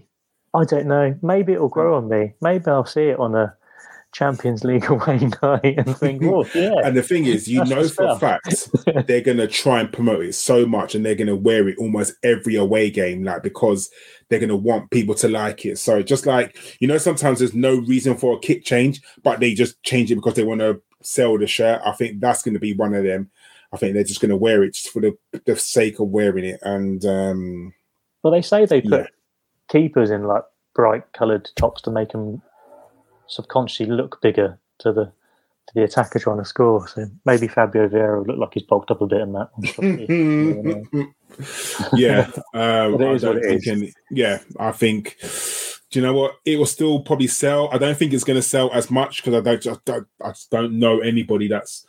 Um, I was, there will be some people that really like it, but I Mm. don't like last season. Like we were talking about the black kit that you're wearing and the pink kit. Those were probably the two greatest away kits I think I've ever seen. Like that pink kit, I that will live with me forever because I love that kit. It was brilliant, and the black Mm. kit you're wearing is just it's just brilliant. Like Adidas last season hit the nail on the head with everything they did. All our kits, every single one of our kits, the home and the two away kits. Um, were just absolutely brilliant, and then it's almost like they got a new head of marketing and just decided to I mean, they- change up. Richard put out a tweet earlier, Cactus, um, and I, I, I completely agree with him. He's put that Adidas have pretty much been spot on since since they've taken over manufacturing our kits. There hasn't been that many poor kits, certainly from memory. Like for me, I think at least one, mostly two kits I've liked from every Adidas iteration. Sometimes even all three. Like last season, I'm not a fan of the kit for collar, but the, the kit looked fine. But the, the two away kits were lovely when they first came in with just the basic red shirt with the V-neck and the old school yellow bruised banana. Um, and I can't remember what the other one was. I think it was like a navy colour now. Um, so it was bound to have a stink at one point. I think you do need to mix up a bit and, and push the boundaries. And away kit certainly pushed the boundaries. Just didn't quite stick the landing. But it is what it is. I, I, I guess with the cost of living, having a eighty pounds disgusting kit is a good thing. for. Mhm. People won't be buying it. I think, yeah, I think a lot of people will think twice uh, about buying that one. Uh, I think last season Adidas obviously outdid themselves, but I think this season people will be a bit. Mm, yeah, we'll see. Anyway, um, want to crack wrap this up quickly and then crack on. So uh, let's just talk about quickly about the trip to America. So at the moment, we'll, Arsenal are in America, and I think it's tomorrow night. No, so tomorrow, which will be our Thursday morning, Arsenal play the All Stars, uh, MLS All Stars. Uh, I think the game's at 1 a.m. in the morning. So 1 a.m. Thursday morning, I believe. Um, with friendlies, there's, there's I'm always skeptical about friendlies. You know, I remember the season that we lost all three.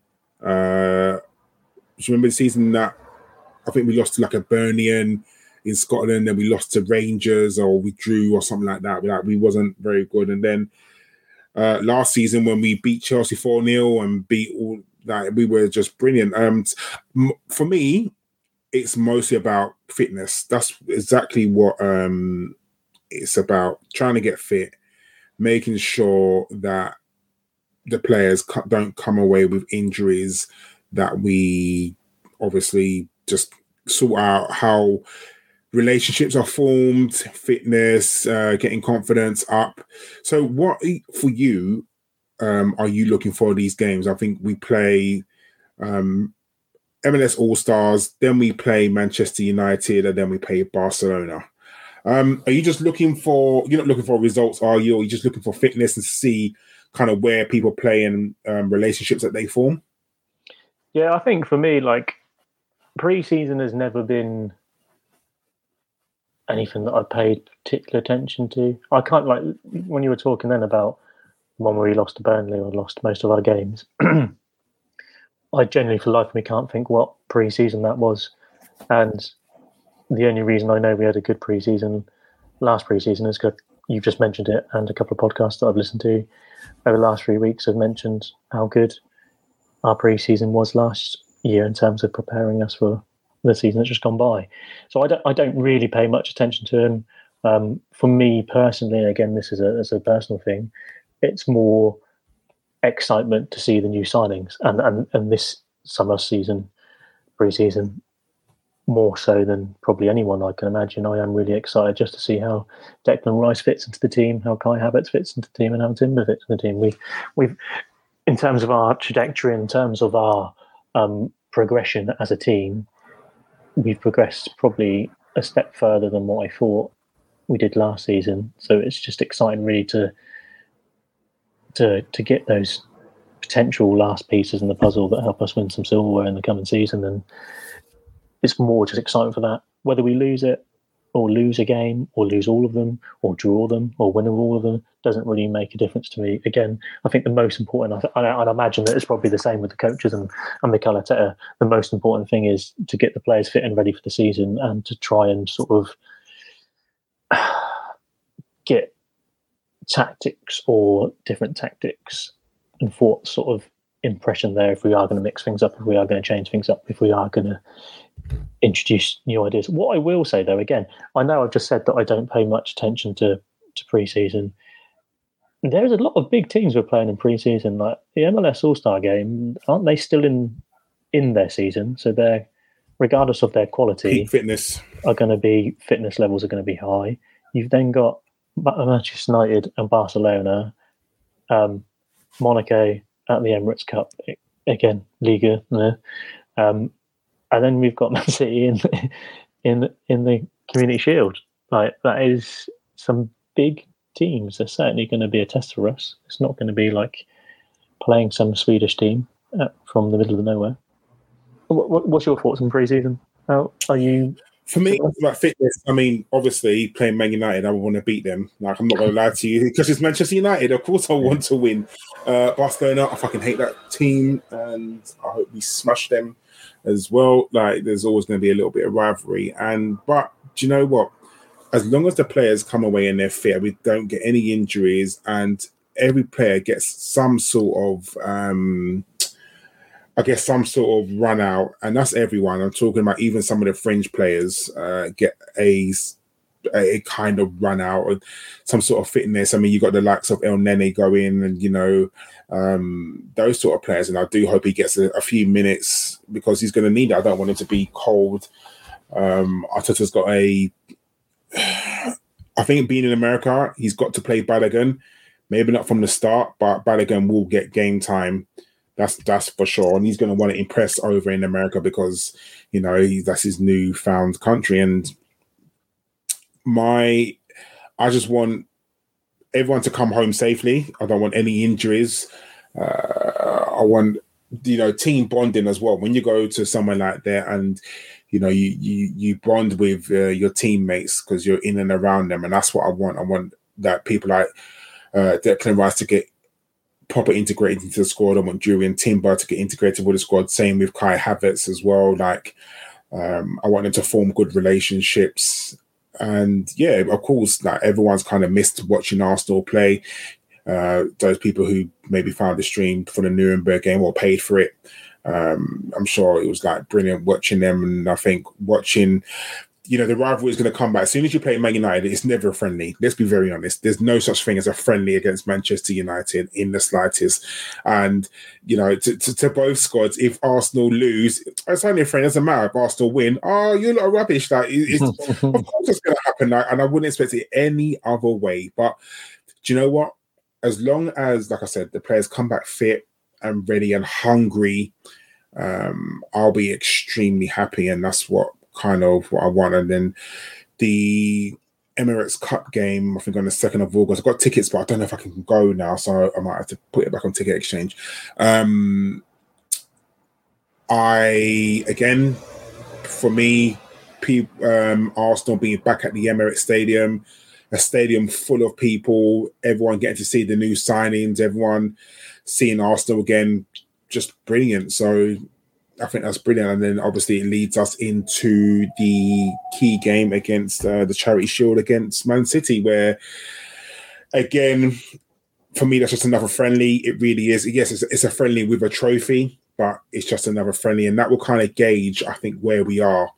Um, no one's expecting us to wipe the floor of Man City at all, or even to win the game. But as long as we give Man City a decent game, uh, I'd be happy. That is a weird one, isn't it? The Community Shield. It's sort of like a a halfway, not quite full on friendly pre-season vibes. It is, and also not quite full on proper competitive. If you win it, it's amazing, and certain managers will claim it as a trophy towards their trophy at the end of the season. Um, but then conversely, if you lose it, you can sort of fall on that. Oh, it's only pre-season, but like you say, I think a hmm. lot of us will find it difficult not to use that as a barometer to how much that we have improved with the players that we've got and how closer uh, we potentially could get to City next season.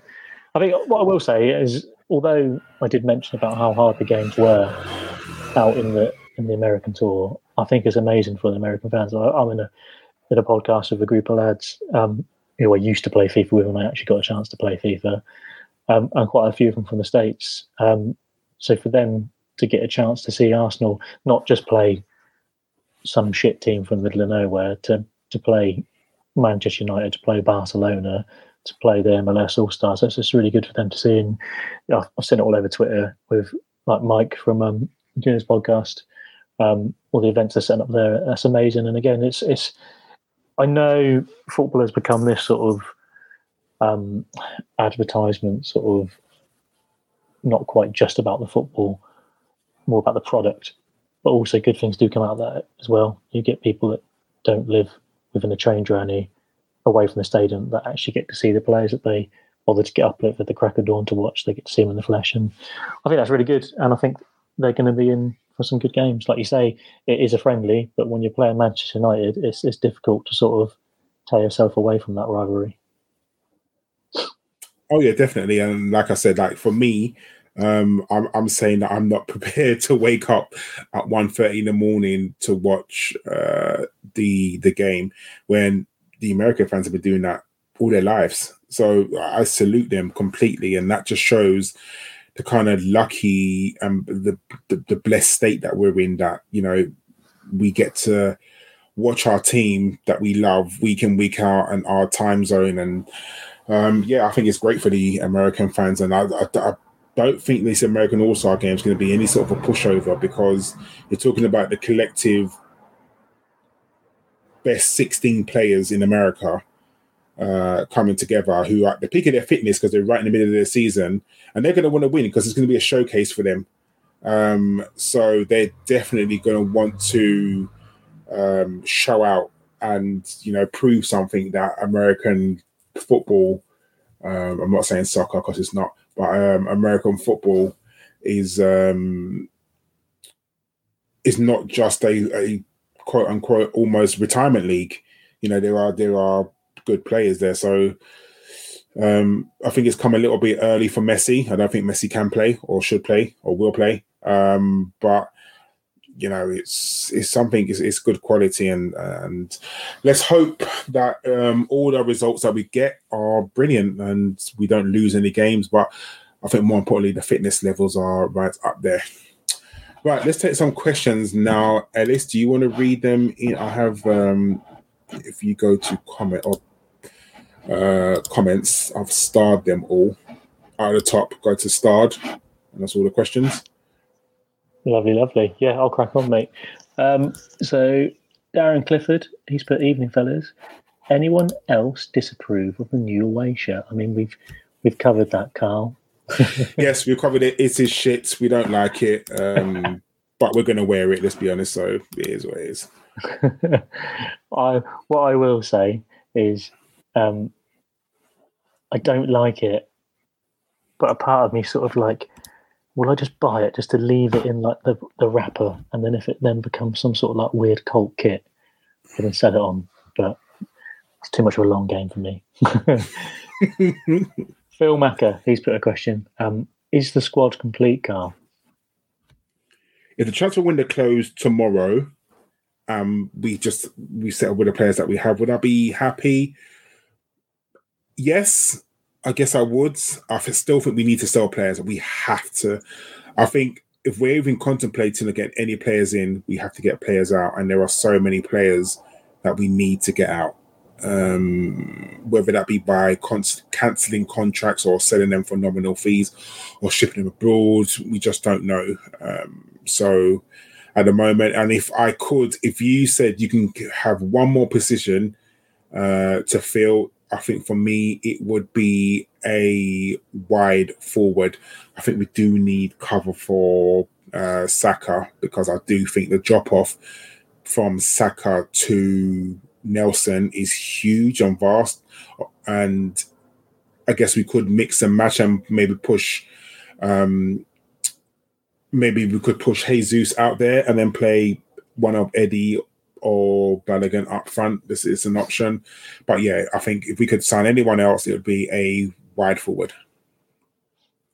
Yeah, I agree. I think if you're being eh, like uber picky, I would like to sell Partey and get someone else in of a younger, higher ceiling, higher, higher ceiling player, and then obviously, like you say, cover for, for, for Saka.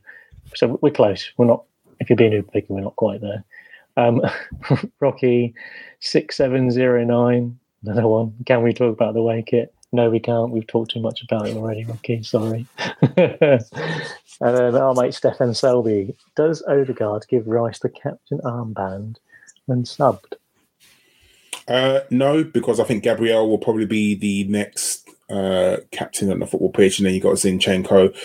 Will Declan Rice be a in the leadership group? Yes, he will be because he was a captain at um, West Ham. You don't turn it off. Those captain's qualities, you can't.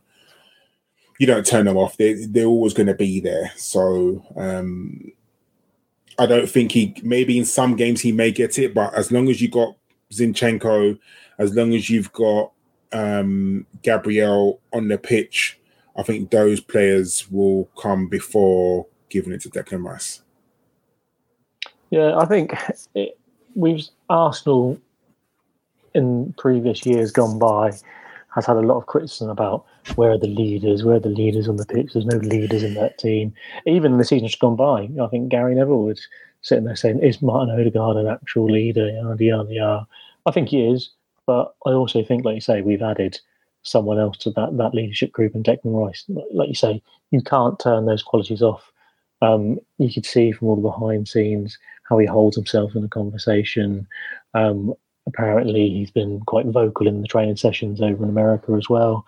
Um, whether he will be vice captain this season is another question entirely. Um, I don't think it will be long before he's vice or even captain at some point, yeah. but I don't think I it will happen agree. straight away. Um, next question from Sai and Vesh. His question Have we really improved our midfield? We bought Rice slash Havertz um, and sold slash selling Xhaka and Partey.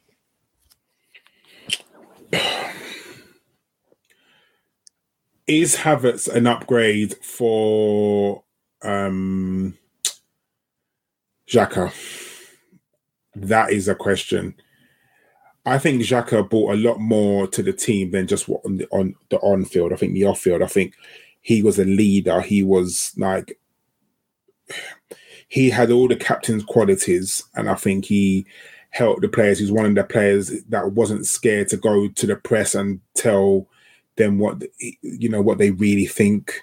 Um, he fronted up sometimes. I remember, I remember during the really really bad run that we had, uh, and when um, Aubameyang was our captain, and he never done any press interviews when we lost ever. Like he just didn't. When we won, he'd go in front of the camera, and then when we lost, he was nowhere to be seen. And um, you'd have maybe a Saka or Nelson, I remember, and Xhaka would be, be one of those players. And um, that's a play, uh, that's a real captain. The captain is someone who, win or lose, they're there. I don't. I do think we have improved our midfield um, because I do think what Arteta wants, I think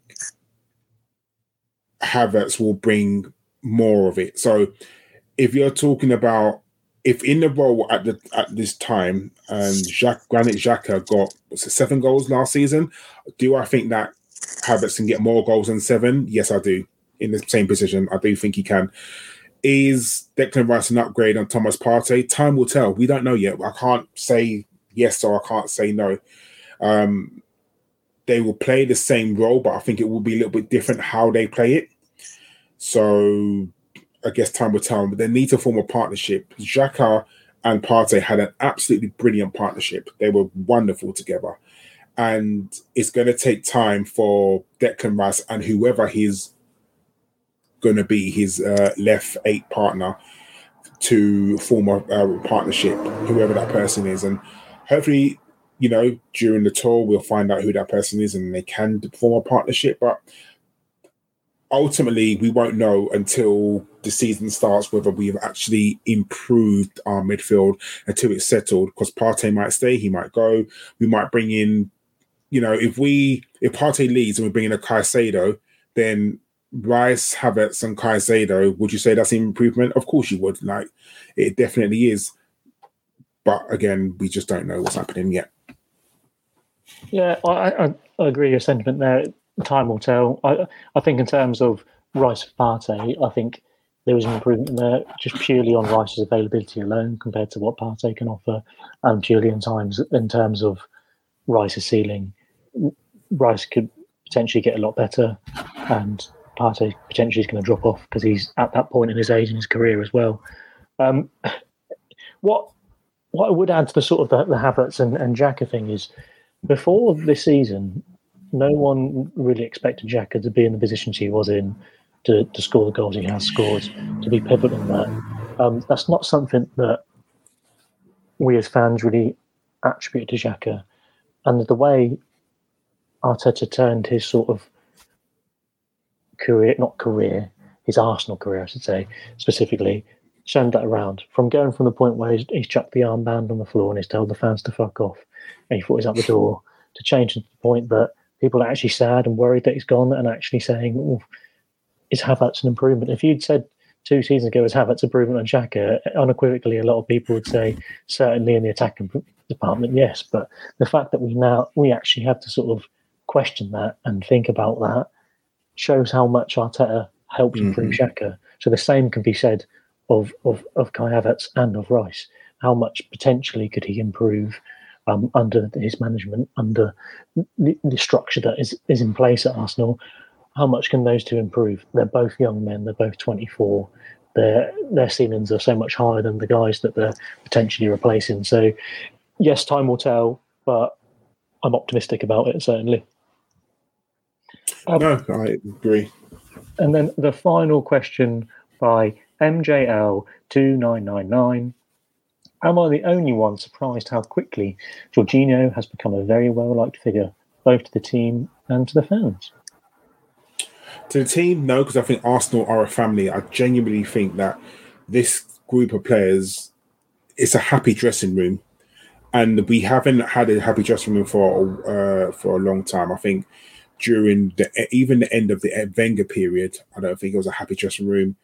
Throughout the Unai Emery period, it definitely wasn't a happy dressing room. We knew it definitely.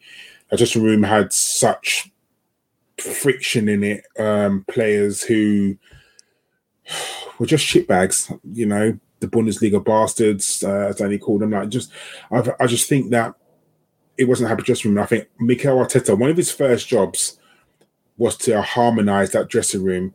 You know, it took a while to get all the the shit people out, you know, the Ozils, the Bamiyangs, and you know, we still don't really, really know what happened between the Aubameyang and uh, not to tell is what it is, but the the Ozils and getting those sort of people out and um, getting the Bundesliga bastards out. Um, I think that was uh, a help to us. And now, it, like I said, every time you see Arsenal, and I know it could just be for the cameras, but they just look happy with each other. They all just look, you know, like they're just genuine friends. Like they look like they are actual friends. And I think um, an older, is an older statesman. He's not, you know, he doesn't want to be the loudest one, but you can tell he probably gives he probably gives give team talks as well. When somebody who is a bit more mature, who just knows what to do, um, experience, that is a key figure. And I think the fact that you know he's had some good games, he's had some bad games, but on the whole, he he's had he's been he's done well, and I think with the fan base, if you compared him to someone like Willian, who you know, you like you said, Ellis, like you were knowing ahead, you get you get nightmares when you think about the Chelsea players that we've had in the past, David Luiz, and you know people like that who just haven't haven't quite worked out. And again, I think the expectations for Jorginho was really low. Let's be honest. I think the bar was set so low, and he might have outdid our expectations, and because of that, that's why we like him. So yeah, I just think it's got something to do with the, the the, the dressing room, and I think now that everybody is is really good friends and it just seems like a really peaceful place to be. I think everyone just seems just just, just great, and it doesn't seem like there's any person there that's causing a problem. Touch wood. I guess we'll, time will tell when people are not getting game time and they start knocking on our Arteta's door, and we'll see. But yeah, yeah. Um, Am I surprised? Yeah, I'd probably say I, am surprised that how quickly he sort of slotted into this team. Again, like you say, maybe I'm just scarred from the, the, the previous Chelsea players that we brought in. Um, but I probably shouldn't be surprised from the recruitment of Arteta and Edu. They they seem that they target these people with the right attitudes. Arteta's very first interview was all about players being on the ship having the right mentality. If they're not on the ship, then they they go. Um, the non-negotiables, and I and he clearly targets those players. Obviously, the players from a tactical point of view, a physical point of view, have to fit that mold. But I think also from a mentality point of view, he he picks people who will gel together, and he has helped create a squad that's like a family. The, the club, not just a squad. Like again, when you when you when you watch these, and I keep going back to it because I do find it really interesting. When Declan Rice was behind the scenes, when Jurrien Tim was behind the scenes, they go and they greet Win the dog, and you've seen videos of Gabriel Martinelli's high pitched squeal when he sees Win the dog, and the fact that when these guys are going around, they're being introduced to Jack Wilshere and and, and the dinner lady and everyone else that it's a proper tight knit family, and that's what they've created there. So I probably shouldn't be surprised. I think it's just because when I looked at Jorginho, I just looked at him being a disgusting Chelsea player when actually when he's when he's on our team, he ain't too bad. but yeah, no, that's a good question. Yeah, um, it was good. I think now before we wrap up, uh, now I've got you here. I just want uh, give you ask you a quick prediction on where we will end up this season, on how we will end up this season. So, the four competitions that we're in, I'm going to ask you where where do you think we'll end up? So, first of all, I will go the cup. So, FA Cup. I mean, I'm obviously uh, depending on who we draw, but where or where would you like us to get to at least? Where would I like it? I'm going to win all of it. Of course, that's what I'd like. um, oh God, you're not going to remember these, are you? And bring them up at the end of next. Of course season. not. It's a bit too early for sort of prediction. There, Christ. Obviously, when we lose to Nottingham Forest away in the third round, like, um, I've got a feeling we won't do too good in the FA Cup and the, and the League Cup. I'd like to think we'd get to the semi-finals, but I can see us getting knocked out before then. Are they changing the semi-finals at Wembley, or is that staying? Did I did I make that up? Mm, what the FA Cup? Yeah. No, yeah, they need to pay for that stadium, so yeah, the, the mm. semi-finals will still be at Wembley. Yeah, I'd like I'd, I'd like to think we'd get to the semi-finals and have a day out at Wembley, but I can see us getting again. Like I say, it all depends on the draw. Um, but I I generally do think a lot of people think last season was a or rival fans and certain media outlets think last season was a fluke position wise. I think our our focus next season is going to be on winning the Premier League or at least putting in a, a better show towards the end of the season than we did this season, um, and getting further in the Champions League. So I, I, I don't think we'll do too well in the FA Cup. So I think we'll rotate heavily and potentially get knocked out around the quarterfinals in the FA Cup. Okay. Uh, Champions League. Champions League. I think we'll get out of our group stage. Or what would you be happy with in the Champions League? Obviously, where I'd be happy. I'd be disappointed yeah. if we didn't get out of the group stage. Looking at who we can draw, where our coefficient is, and what group, um, what pot. Sorry, not what group we'll be in, what pots we'll be in. I'd be disappointed if we didn't at least finish second in our group because I think the hardest team we can draw is the ones that are pot one, us like Barcelona and other teams like that. Um, obviously, we can't draw City because they're in our league. Um, so I'd be disappointed if we didn't get the group stage. I'd be happy if we got into the quarter finals, and I think we will might not get that far. I just think it's difficult, isn't it? Because Arteta hasn't had a great record in the Europa League when it's got to the knockouts. Pardon me. But then he has rotated heavily because it's not the competition of the Champions League. I feel like he would take the Champions League serious. I think so as well. I've got a feeling he's going to take it seriously. I have a feeling he's going to take it seriously. I would be happy with our first outing in the Champions League for eight years, is it? Um, I would be happy for quarters. I think I'd be very happy if we got to the quarterfinals. Um, and I think it's doable. I do. I just feel like I don't know why. I feel like the Champions League is this season is got some really not great teams, and obviously, you know, taking out City and Real Madrid because they're just obviously um, masterclasses. I think if you look at, I'm not saying this shit, let me make this clear. Bayern Munich, the fact that they, you know, for how many 10 seasons, 12 seasons in a row, they've won their Bundesliga and they got pushed to the limit um last season oh, to the league on the final, yeah, but on the final day to win it. So um PSG, this is just shit show. uh, the Italian teams, do I think that Arsenal will lose to any Italian teams? Italian teams know how to win. Italian teams in, in Europe last season, there was one yeah. in every single final of the. They knew they knew how Italian teams know how to win. So uh, Napoli, depending on whether they keep uh, their star man up front, um, they're just they're brilliant. But people like Inter, do I think we'll beat Inter? Yeah, I think we would. Do I think we would be AC Milan? Possibly, yeah.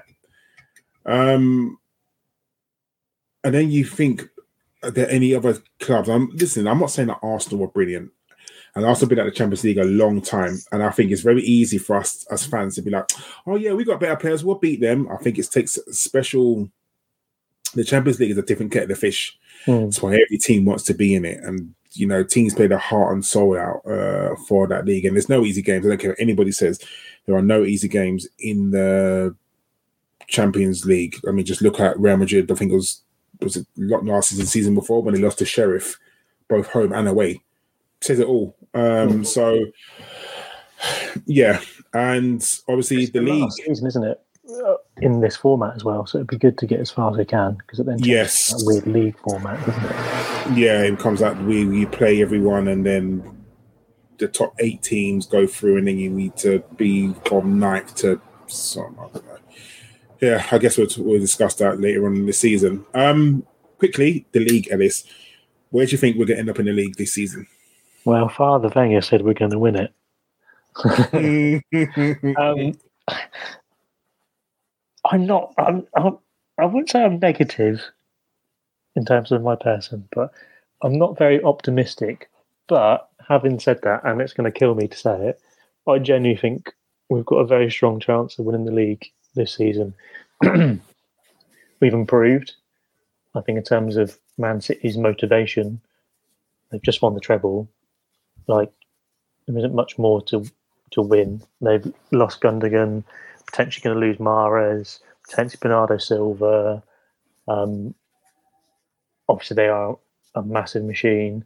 They're also going to have that Club World Cup, Cup- Club Club World Cup midway through their season because they won the Champions League, so that might hamper some fitness trains. And I think I, I genuinely think we're going to push them just as far. There's so far from in terms of incomings for other clubs. There's no other clubs that particularly feel like they've strengthened massively. I think we've all. I think people have strengthened. Liverpool have obviously strengthened their midfield, but they could lose Henderson. Um, Man United look like they're going to get that Onana, who's probably going to be better suited to Ten Hag's way of playing than De Gea was. Um, Chelsea have obviously got lots of players, and who knows if Pochettino can get some of those young players. That let's, let's be honest, those young players are good. They're just in a shit system. They were bought for a reason. Whether Pochettino can get the best best of them, who knows? Spurs don't know anything about Foster Gaglu, Foster, the guy from the, their new manager. Can't say his name. Um, potentially could use Kane. That would be massive if they lose Kane to Bayern Munich. Oh, I need them to. Do you know that what would is? definitely I- be weaker. oh Um, yeah, So yeah, I I would be happy with a. After saying all that, to say I'll be happy with a second place finish sounds a bit. um, what's the word? Uh, I don't know. Sound doesn't sound great if I say yeah, I'll be happy with second, but Man City are ridiculous. So of course I'd be happy with second. I'd be over the moon if we win it, and I do think we can win it. What about you? um, I think we can win it. Will we win it? No. I think Man City are just this is juggernaut, and I think, um, I think we need other teams to take some points off them. Will Liverpool be as bad as they were last season? Potentially no. I think Chelsea. I do honestly think Chelsea will be much better than they were. Uh, I think their manager will get them playing because, like you said, you don't. Those players are not shit.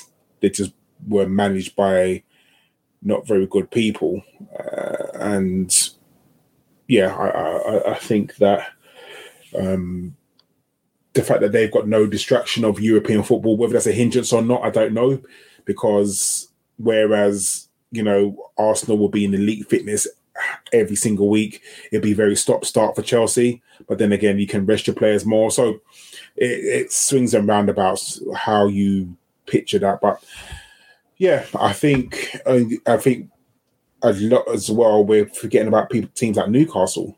I think Mm. Newcastle. I don't think they stopped their spending at all because I saw an interview with their manager and he was saying, "I need more players," and they're gonna want to buy more players. Of course, they are. So I think next season will be very interesting. football, and I think they will be found out a bit more this season. Again, like you say, it depends on who you bring in, though, doesn't it? They bring in some more quality. Yeah, of course, of course. So we'll see. Um, but it's exciting. I don't think I've ever been ex- as excited for a season like this in a very long time. Um, I can't believe that you know we've got the players that we've got at the moment. Uh, depending on the outgoings, we'll see. But I'm actually really, really excited for this season, and um, hopefully we do really, really good things. Um, and hopefully, at least this isn't uh, a fly by night visit. We do get to see you uh, a little bit more next season. Like it'll Yeah, be very, every- very good. Every other Tuesday night, my partner works a night shift, so most every other Tuesday night I should be free. Again, Champions League next season, so that's not quite helpful. But I've moved in now. The house is a bit more in a better position. My child normally goes to sleep at about half seven, so hopefully I'll be able to pod a bit more this coming season. Yes, we'll see. That's that'd be great, Ellis. Right. Uh, thank you to everybody in the chat that's contributed today. Much appreciated. Uh, wherever you're listening to this on, give us a thumbs up on YouTube. Uh, give us a like on Spotify and Apple uh, podcasts. Anywhere you listen to, just give us a like. It helps us immensely. Um, this has been a Bergkamp Wonderland and Arsenal podcast. Uh, thank you very much, Ellis. Thank you for having me. Um, it's been a pleasure as always, and I hope I didn't bore too many people with the, the polls that I put up. But I thought it was No, interesting. they were great. did or not, I don't know. No, they're fine. Uh, Danny's in the background somewhere. He, all he has to do is push some buttons, and he's still got some of that wrong. So you know we are where we are. Um, so thank you, everyone. Take care, and as always, no matter what, hashtag fuck Ellis. As soon as I scored that goal, I was fucking livid. Get down, dog. Splendid business. He nearly caught the bloody thing. What are you talking about? So I've just eaten a full quiche. Well, you don't often see them at Ibs, so when you see them in the supermarket, they need to be swagged, microwaved immediately, and get the brown sauce on and bosh, Bob's your uncle. Never in doubt.